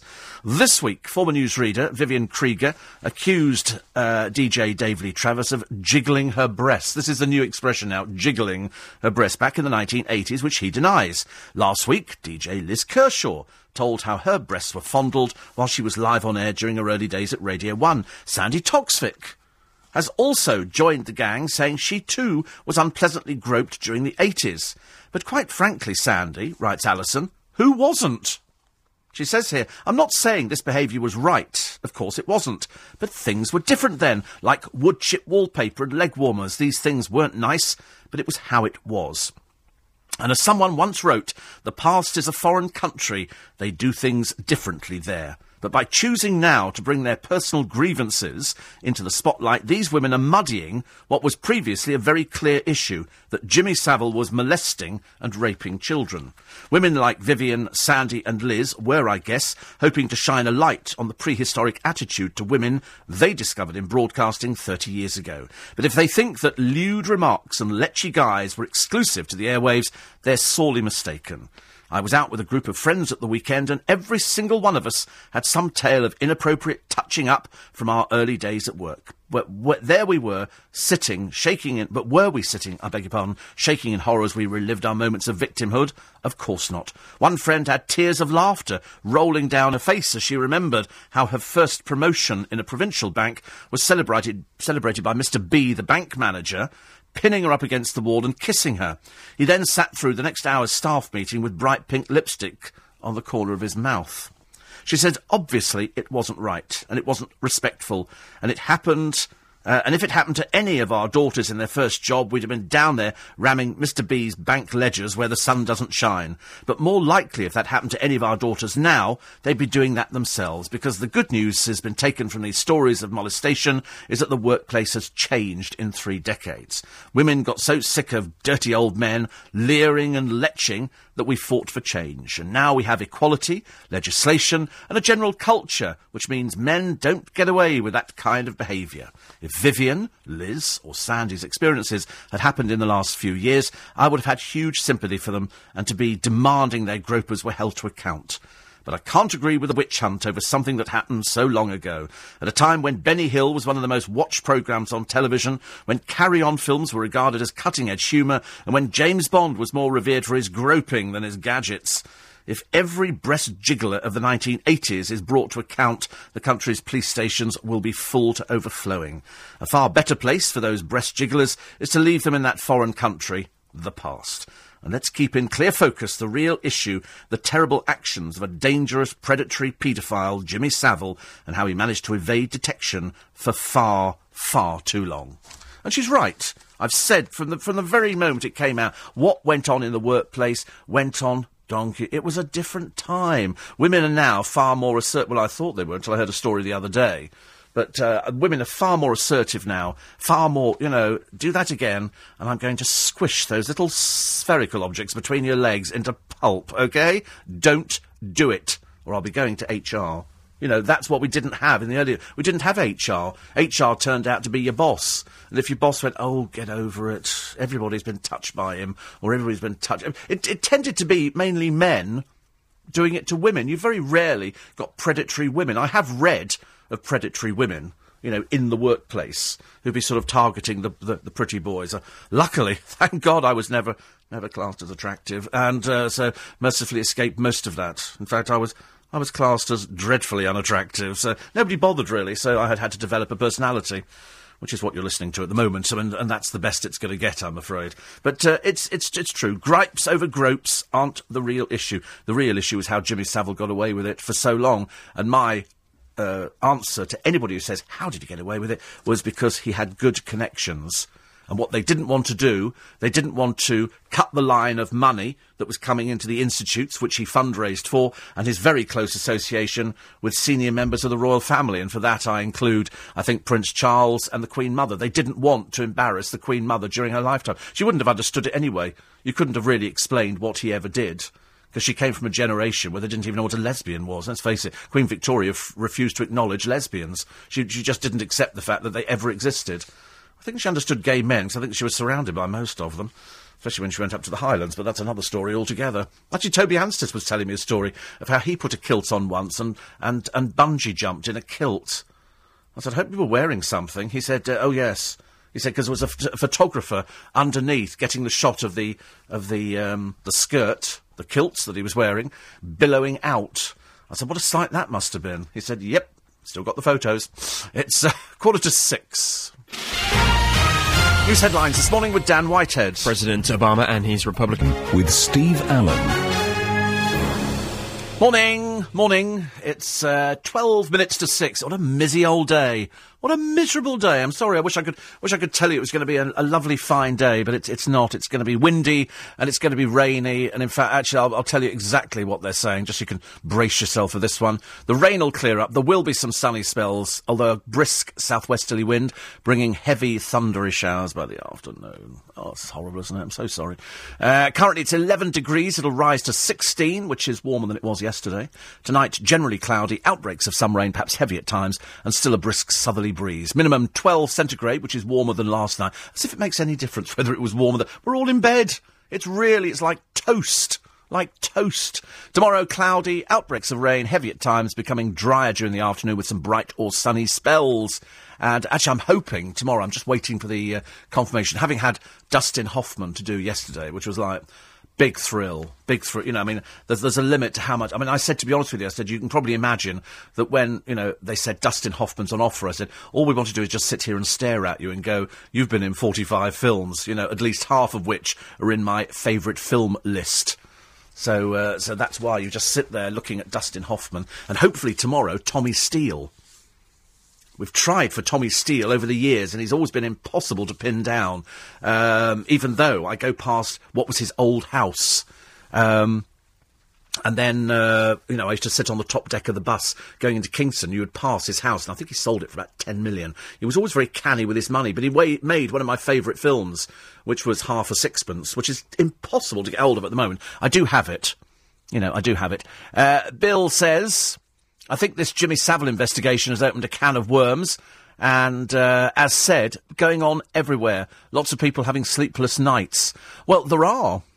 There are, because they don't know.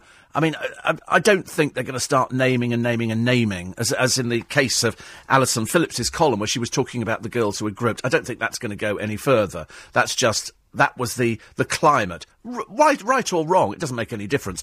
It, it went on. Women have always had their bottoms pinched away. In fact, you've only got to look at the, the films. You know, the films that we were turning out. In fact, the, uh, the Carry On films, my favourite genre of film. And that was full of, you know, old men pinching, that's the thing you are, aren't you? Flippity gibbity. And, and that was full of that kind of thing, bottom pinching and the girls playing up to it.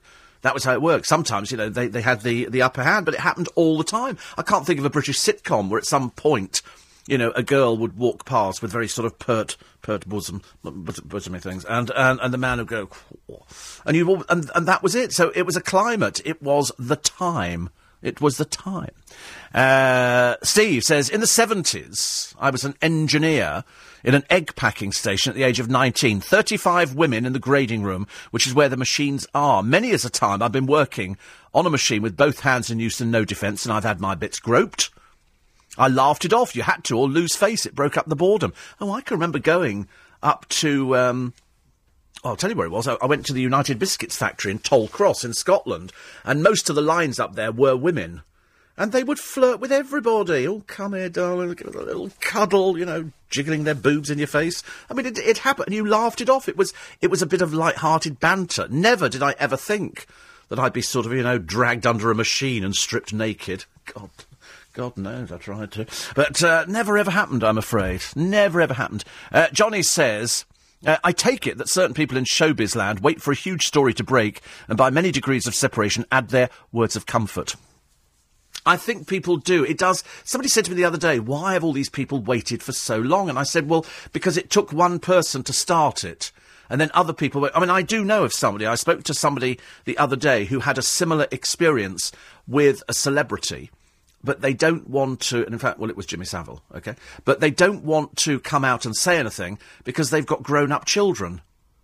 And they don't want their children to know about it. You know, different if, if you think, no, my, you know, the children should know about it, but she decided she didn't want to say anything because of the grown up children. And her husband doesn't know about it either. So she's managed to keep it, managed to keep it quiet. And she said, and that's the way it will, it will stay.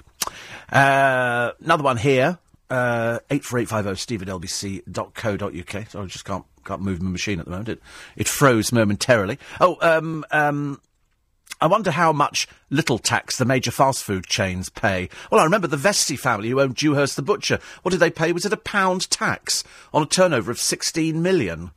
And it was creative accounting. I mean, that, that made all the headlines at the time. So, uh, so that's why, in the case of Starbucks, it's all perfectly legal. It's just that the government need to close these loopholes. Because, you know, with a very clever accountant, he can exploit it. As many of you have written in to me this morning saying, you know, you'd quite like their accountant, you and me together. Even though I think my accountant's absolutely wonderful and, uh, and is brilliant. Um, David in Chelmsford is not enjoying the rain. Quick poem from Michael Dennis the Black Cab poet, and it is when I say quick, it's very, very short, this one. He says, Up from my cosy bed I rise and wipe the sleep out of my eyes. Once more out there into the breach, that million still out of reach. I know. Is it 45 this week? Is it 43 or 45? I mean, who cares? 43, 45, sort everybody out quite nicely, wouldn't it?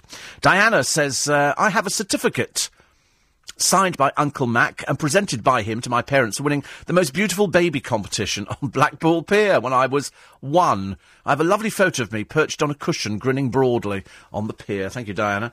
Yes, the, the beautiful baby, the Bonnie Baby competition. That was what they used to get, didn't it? At all the seaside resorts, Blackpool no exception. And they would have girls wandering up and down in swimsuits modelling. And here comes, this is uh, June Perry. June Perry is from Pimlico. June is wearing an off-the-shoulder number. And they would walk up and down and people, and you know, dignitaries would sort of mark the cards, I think. So that's so beautiful baby competitions are rife up and, and they still do them. People who go to Butlins, I think, for a holiday or any of those pontins or something like that, go there and they have, you know, competitions. So they have beautiful baby competitions and fancy dress competitions. Most people, I, I, I, the only time I ever dressed up, well, I tell you, I did dress up once. I went as a pirate, so because that was fairly common. You know, when you were a little kid. Oh, I saw the f- sweetest thing yesterday. I was getting on the uh, getting on the bus, and I'm just pulling into Waterloo, and all these little kids are obviously going off for an excursion somewhere, and they're walking just through the cut at Waterloo, and they're probably aged about five, something like that, but they're all holding hands. They're all holding hands.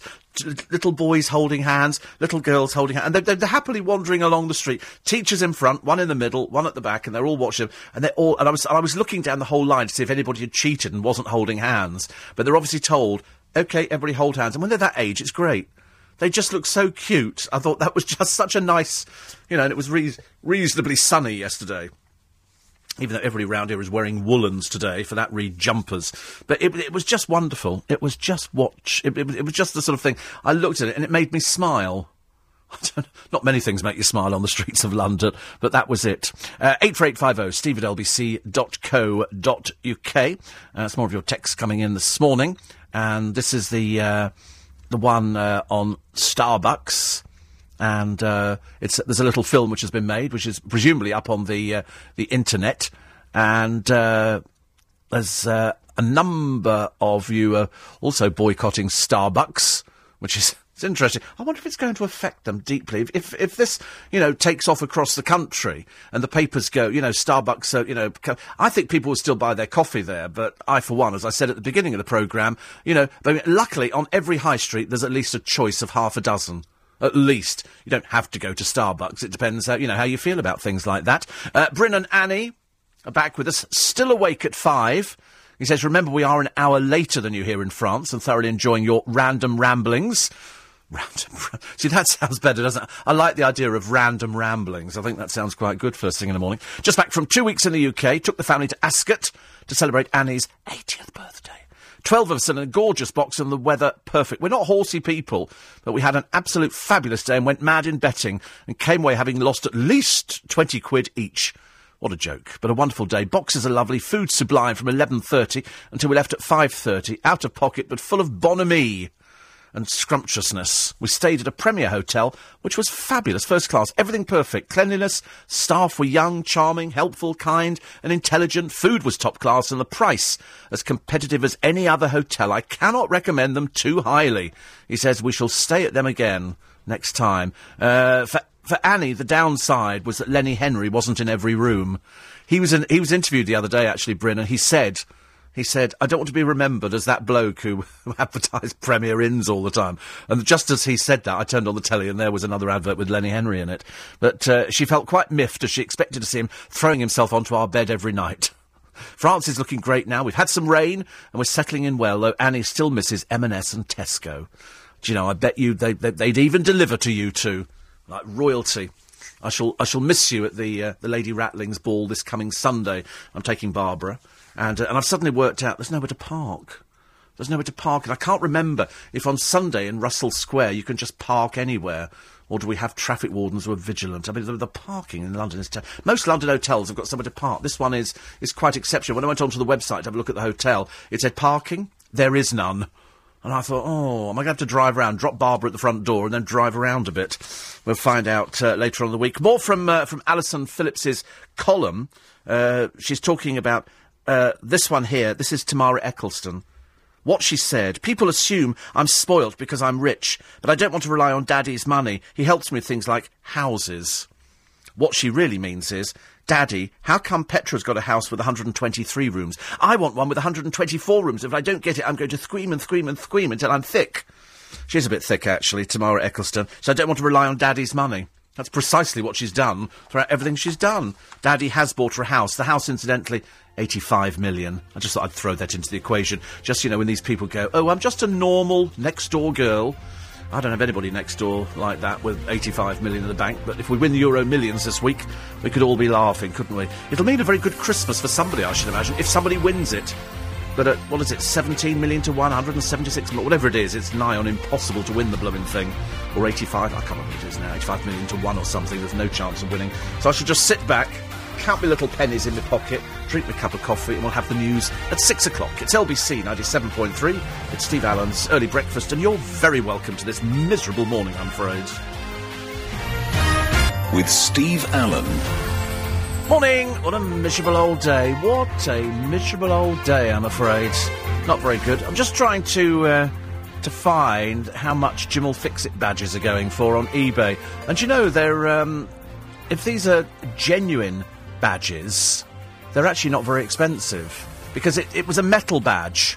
It was a metal badge, not these. Uh, they, they, look like they've been made by somebody. That, yeah, that's it. That one here, hundred pounds. Hundred pounds for a Jim will fix it badge. Jim fixed it for me, and that's a hundred pounds, and it's still got four days to run on it. So that might go. Another one here, £127. This is from 1976. Uh, there were some some other little badges which sort of popped up, but it's the metal ones that roughly is another 176 pounds. So whatever they are, they're they're worth it, aren't they? Really, they they, they seem to be uh, unaffected by the uh, the revelation. I didn't realise that they went here. 75 pounds, genuine and uh, and authentic. They say because I mean, until you till you see the things, mostly they actually appear to be. There's one here, Jim will fix it medal, badge 1977, series 3, episode 2, Jimmy Savile, and that's £72 so far. It's got 11 bids and it's still got a few more days to run. So uh, it's interesting, very interesting. Who's actually selling it? They say here, uh, we appeared with Terry Scott and sang My Brother. So uh, it's it's it's they're, they're worth money these things. So this is a genuine one. He says also in the same episode, a girl who hid inside a postbox and grabs letters. I don't remember that one.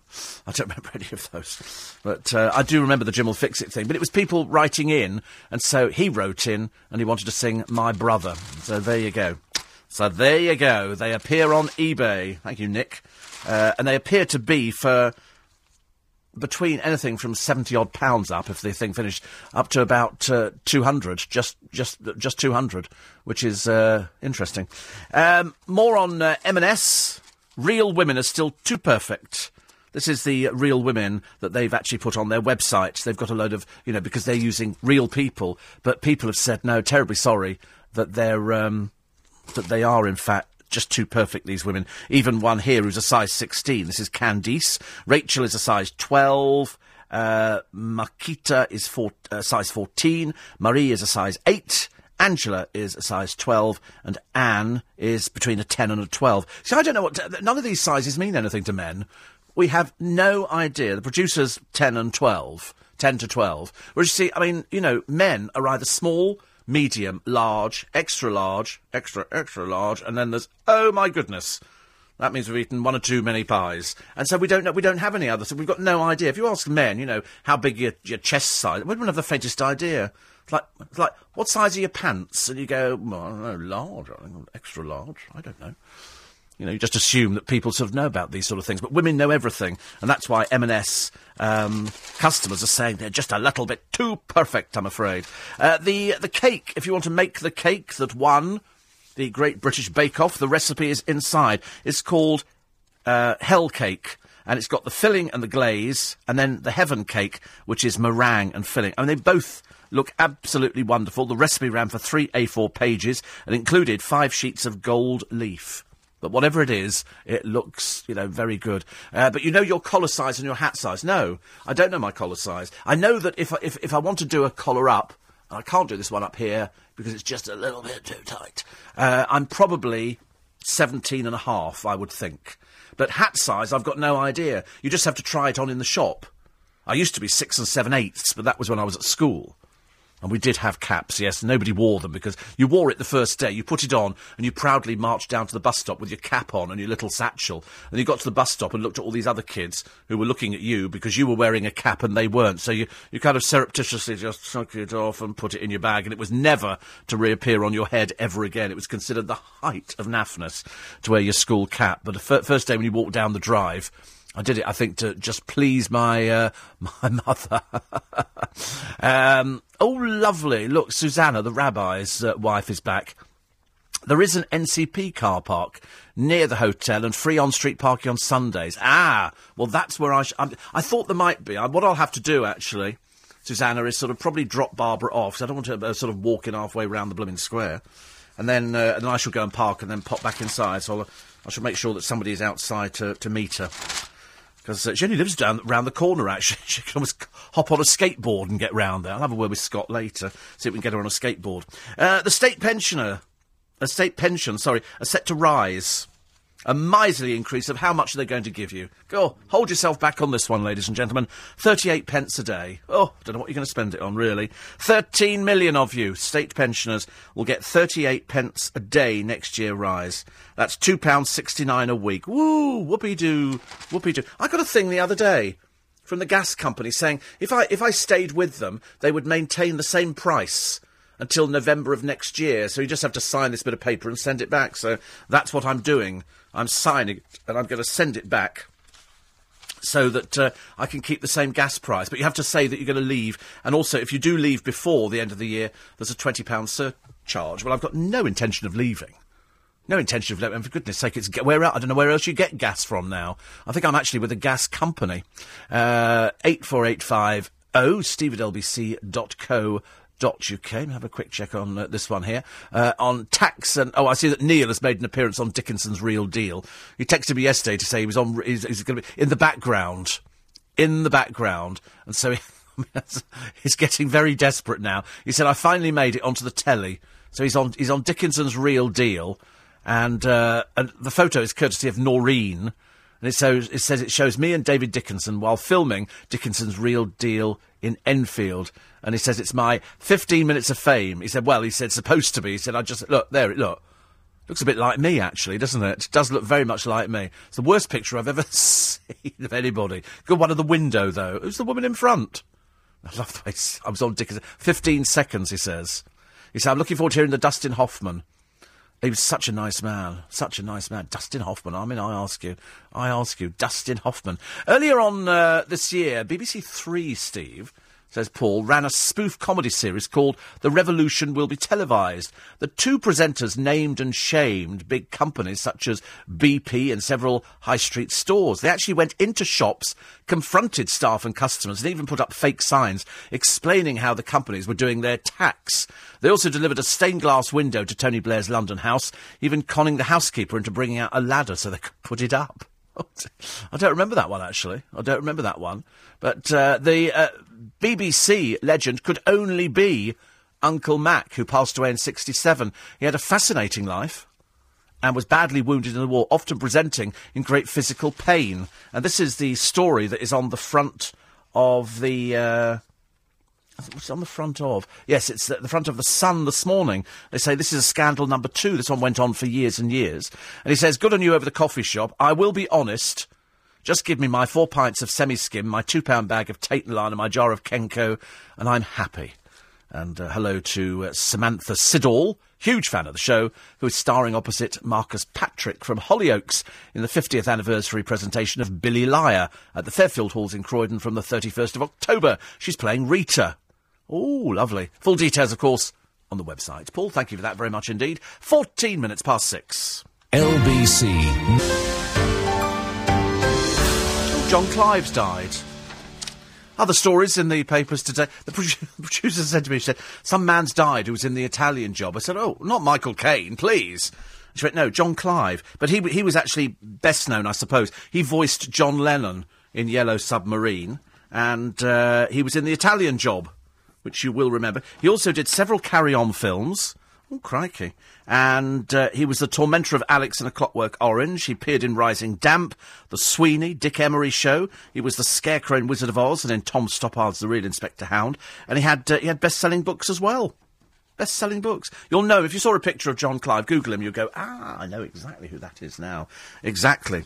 Um, Everybody keeps telling me that Gok Wan's bringing his dog in. Um, so we've had to Google the pictures of the dog just to make sure. Uh, Noreen says we're off to Gloucester today. Never been there, I don't think. Have you? No. No. It rains in Gloucester, doesn't it? It, there's, there's nothing about it that, that uh, interests me. But she says, uh, tell Lou you love the baking in the Great British Bake Off and you're pleased John won. She'll be very impressed. I know, she thinks I'm, she thinks I'm a real Sassenach and a heathen that I don't watch these programmes.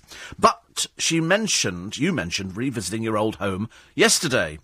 Uh, well, my dad lived in a huge house in Berkhamsted when he was a child. I remember going to see Grandma and Grandad there. Well, a few weeks ago, Brian and I went to see my uncle, Dad's brother, so we decided to go and revisit. As I said, it was huge to me as a child. It's now a perfectly normal four-bedroom detached house. Not massive, much smaller than I remember.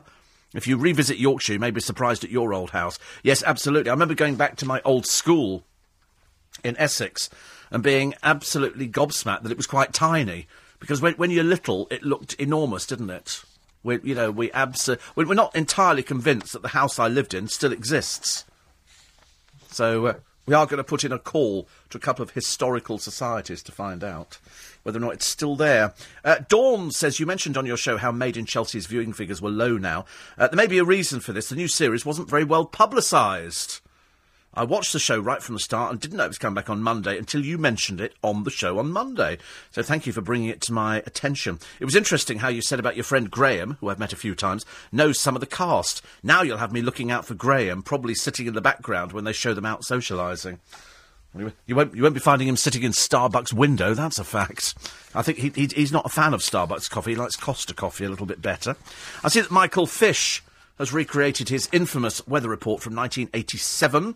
He filmed a remake of the classic forecast, in which he originally said there wasn't a hurricane on the way. That was hours before the great storm hit, 25 years ago. And uh, in the new advert for a seafood kitchen in Brixton Village, he says, uh, Stay indoors because we're in for quite a night.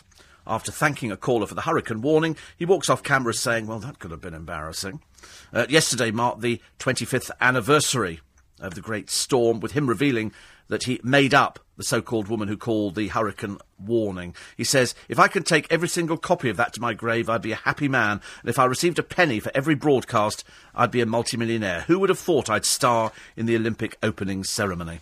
Absolutely, it's interesting, isn't it? The way the uh, the news was reported back in, in those days. Let me just tell you quickly what's uh, what's happening uh, after the news at six thirty this morning with Susan Bookbinder.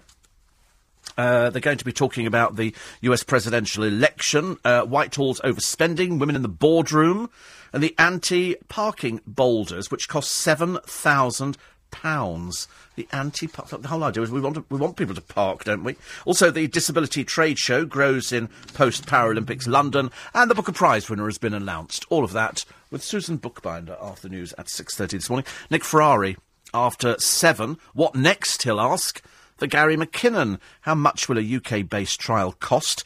There are murmurings of double standards, unfounded rumours, or something to consider. And after Obama's less than thrilling performance in the first debate, the second presidential debate takes place in the early hours. Can he pull it back from Mitt Romney? All that plus a full review of the day's newspapers and the latest unemployment stats, all with Nick Ferrari from 7 this morning on LBC 97.3. The paper reviewer is the editor of The Independent and group editorial director of Independent Newspapers and Evening Standard, Chris Blackhurst, and that's a mouthful in itself. So, uh, and also Money Vista, brand new view with the consumer financial expert from moneyvista.com. That's Teresa Fritz. All of that and more with Nick Ferrari after the news at 7 o'clock this morning on LBC 97.3. A little bit worried about this other story which has appeared in, well, I've only found it in one of the papers so far, and it's GPs who have been asked to be, uh, have asked to select one in every hundred of their patients to go on a list of those likely to die over the next 12 months.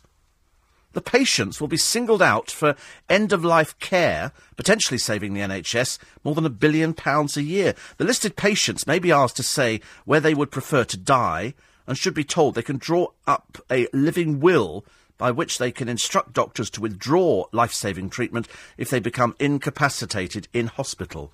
Oh my God. Not sure about that idea. I don't like that one at all, I'm afraid. It's awful. It's awful. It states that approximately 1% of people on a GP's list of all patients will die each year. This equates to an average of 20 deaths a year. Oh dear.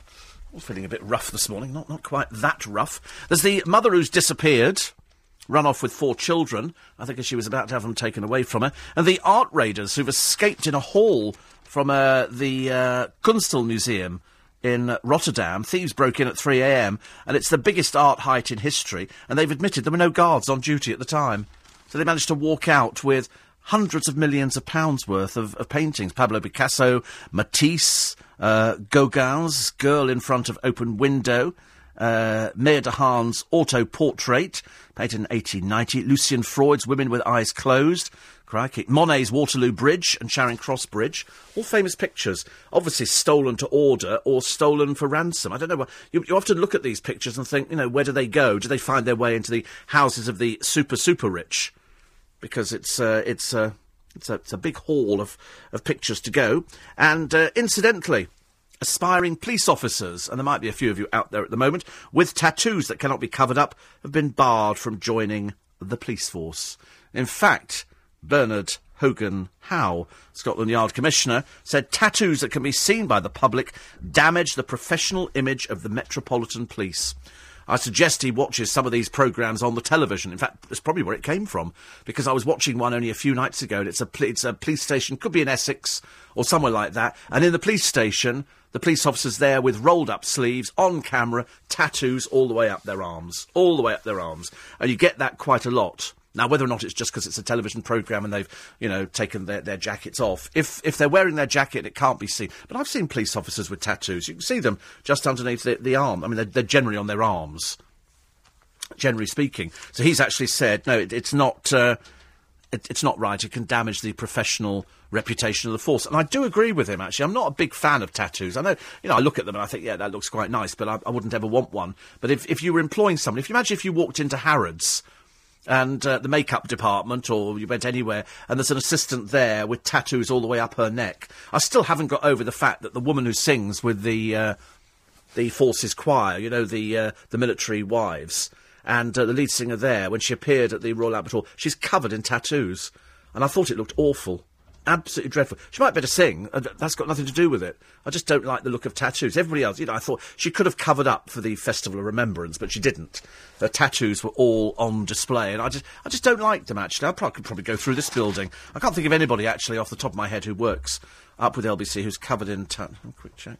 Just see if anybody's wearing any tattoos now. You know, some people here might have sort of you know indiscreet little tattoos. Uh, the Rolling Stones, as we mentioned at the beginning of the programme, Christopher Wilson's done a piece today in the Mail as they've demanded a thousand pound a ticket to rake in 16 million quid. He asks the question: Are they the world's greediest rock band? The answer is, of course. Of course they are. I mean, you know, they haven't had a, they haven't even had a record in the charts for like five years. Been a long, long time, long, long time. And I wonder really, you know, whether or not. I mean, um, half of them probably can't remember the words. They'll have to go out there and start rehearsing. But it'd be quite, quite nice actually. And um, the socialising scene is filmed at about 1.30 in the afternoon. Is that for the Chelsea programme? Oh right. Yeah, I, th- I think actually Graham's actually got a life and will be doing something at 1.30 definitely. What? I've got no amount, no idea at all. I'm afraid. Probably business. I should imagine having meetings or eating at Scott's or something like that. Something which you know people are very rich do all the time. Uh, that's just about it for this morning. Let me tell you uh, that we'll have the free podcast for you up in about half an hour, where we'll uh, we'll find some lovely celebrities to rip apart. We might go for Peter Andre again. Actually, I'm feeling in that kind of benevolent sort of mood this morning. We're still trying to work out whether or not he will be bringing out laughingly a greatest hits album, or whether it's just a joke by one of our listeners. Um, apparently, and, and I did ask the question this morning if anybody actually had a Peter Andre album, and luckily you were either too scared of my wrath, uh, or or you, you just don't have one. But we have found an LBC producer. In fact, the producer of the next programme on LBC has a Peter Andre album. It's currently masquerading as a plant pot holder, I suspect. Is it actually a vinyl album, or is it a is it a CD? Is it a CD or a, an, it's a CD? Do, do you play it often? She plays it often. She knows all the word on there. It's marvellous. It really is. Peter Andre, the pop star, ladies and gentlemen. Perhaps you'll bring. Have you got it signed? Perhaps we could send it away and see if we could get Petesy to sign it for us. Or the children, or his wife, or something. I don't know. Lovely. So we did find one person this morning. We had to wait for ages for her to come. I mean, she had to take tablets and everything to be brave enough to put her hands up and say, "Excuse me, I have a Peter Andre album. Uh, I haven't." But I do have some other albums I'm equally ashamed of. Uh, we'll take uh, a short break. I'm back with you tomorrow morning between four. In fact, it's going to be quite a long break, actually, because I'm not back till four, but I will be back. In fact, it's even a longer break than even I imagine. Nick and the team will be here at seven, but next on LBC 97.3, the morning news with Susan Bookbinder. LBC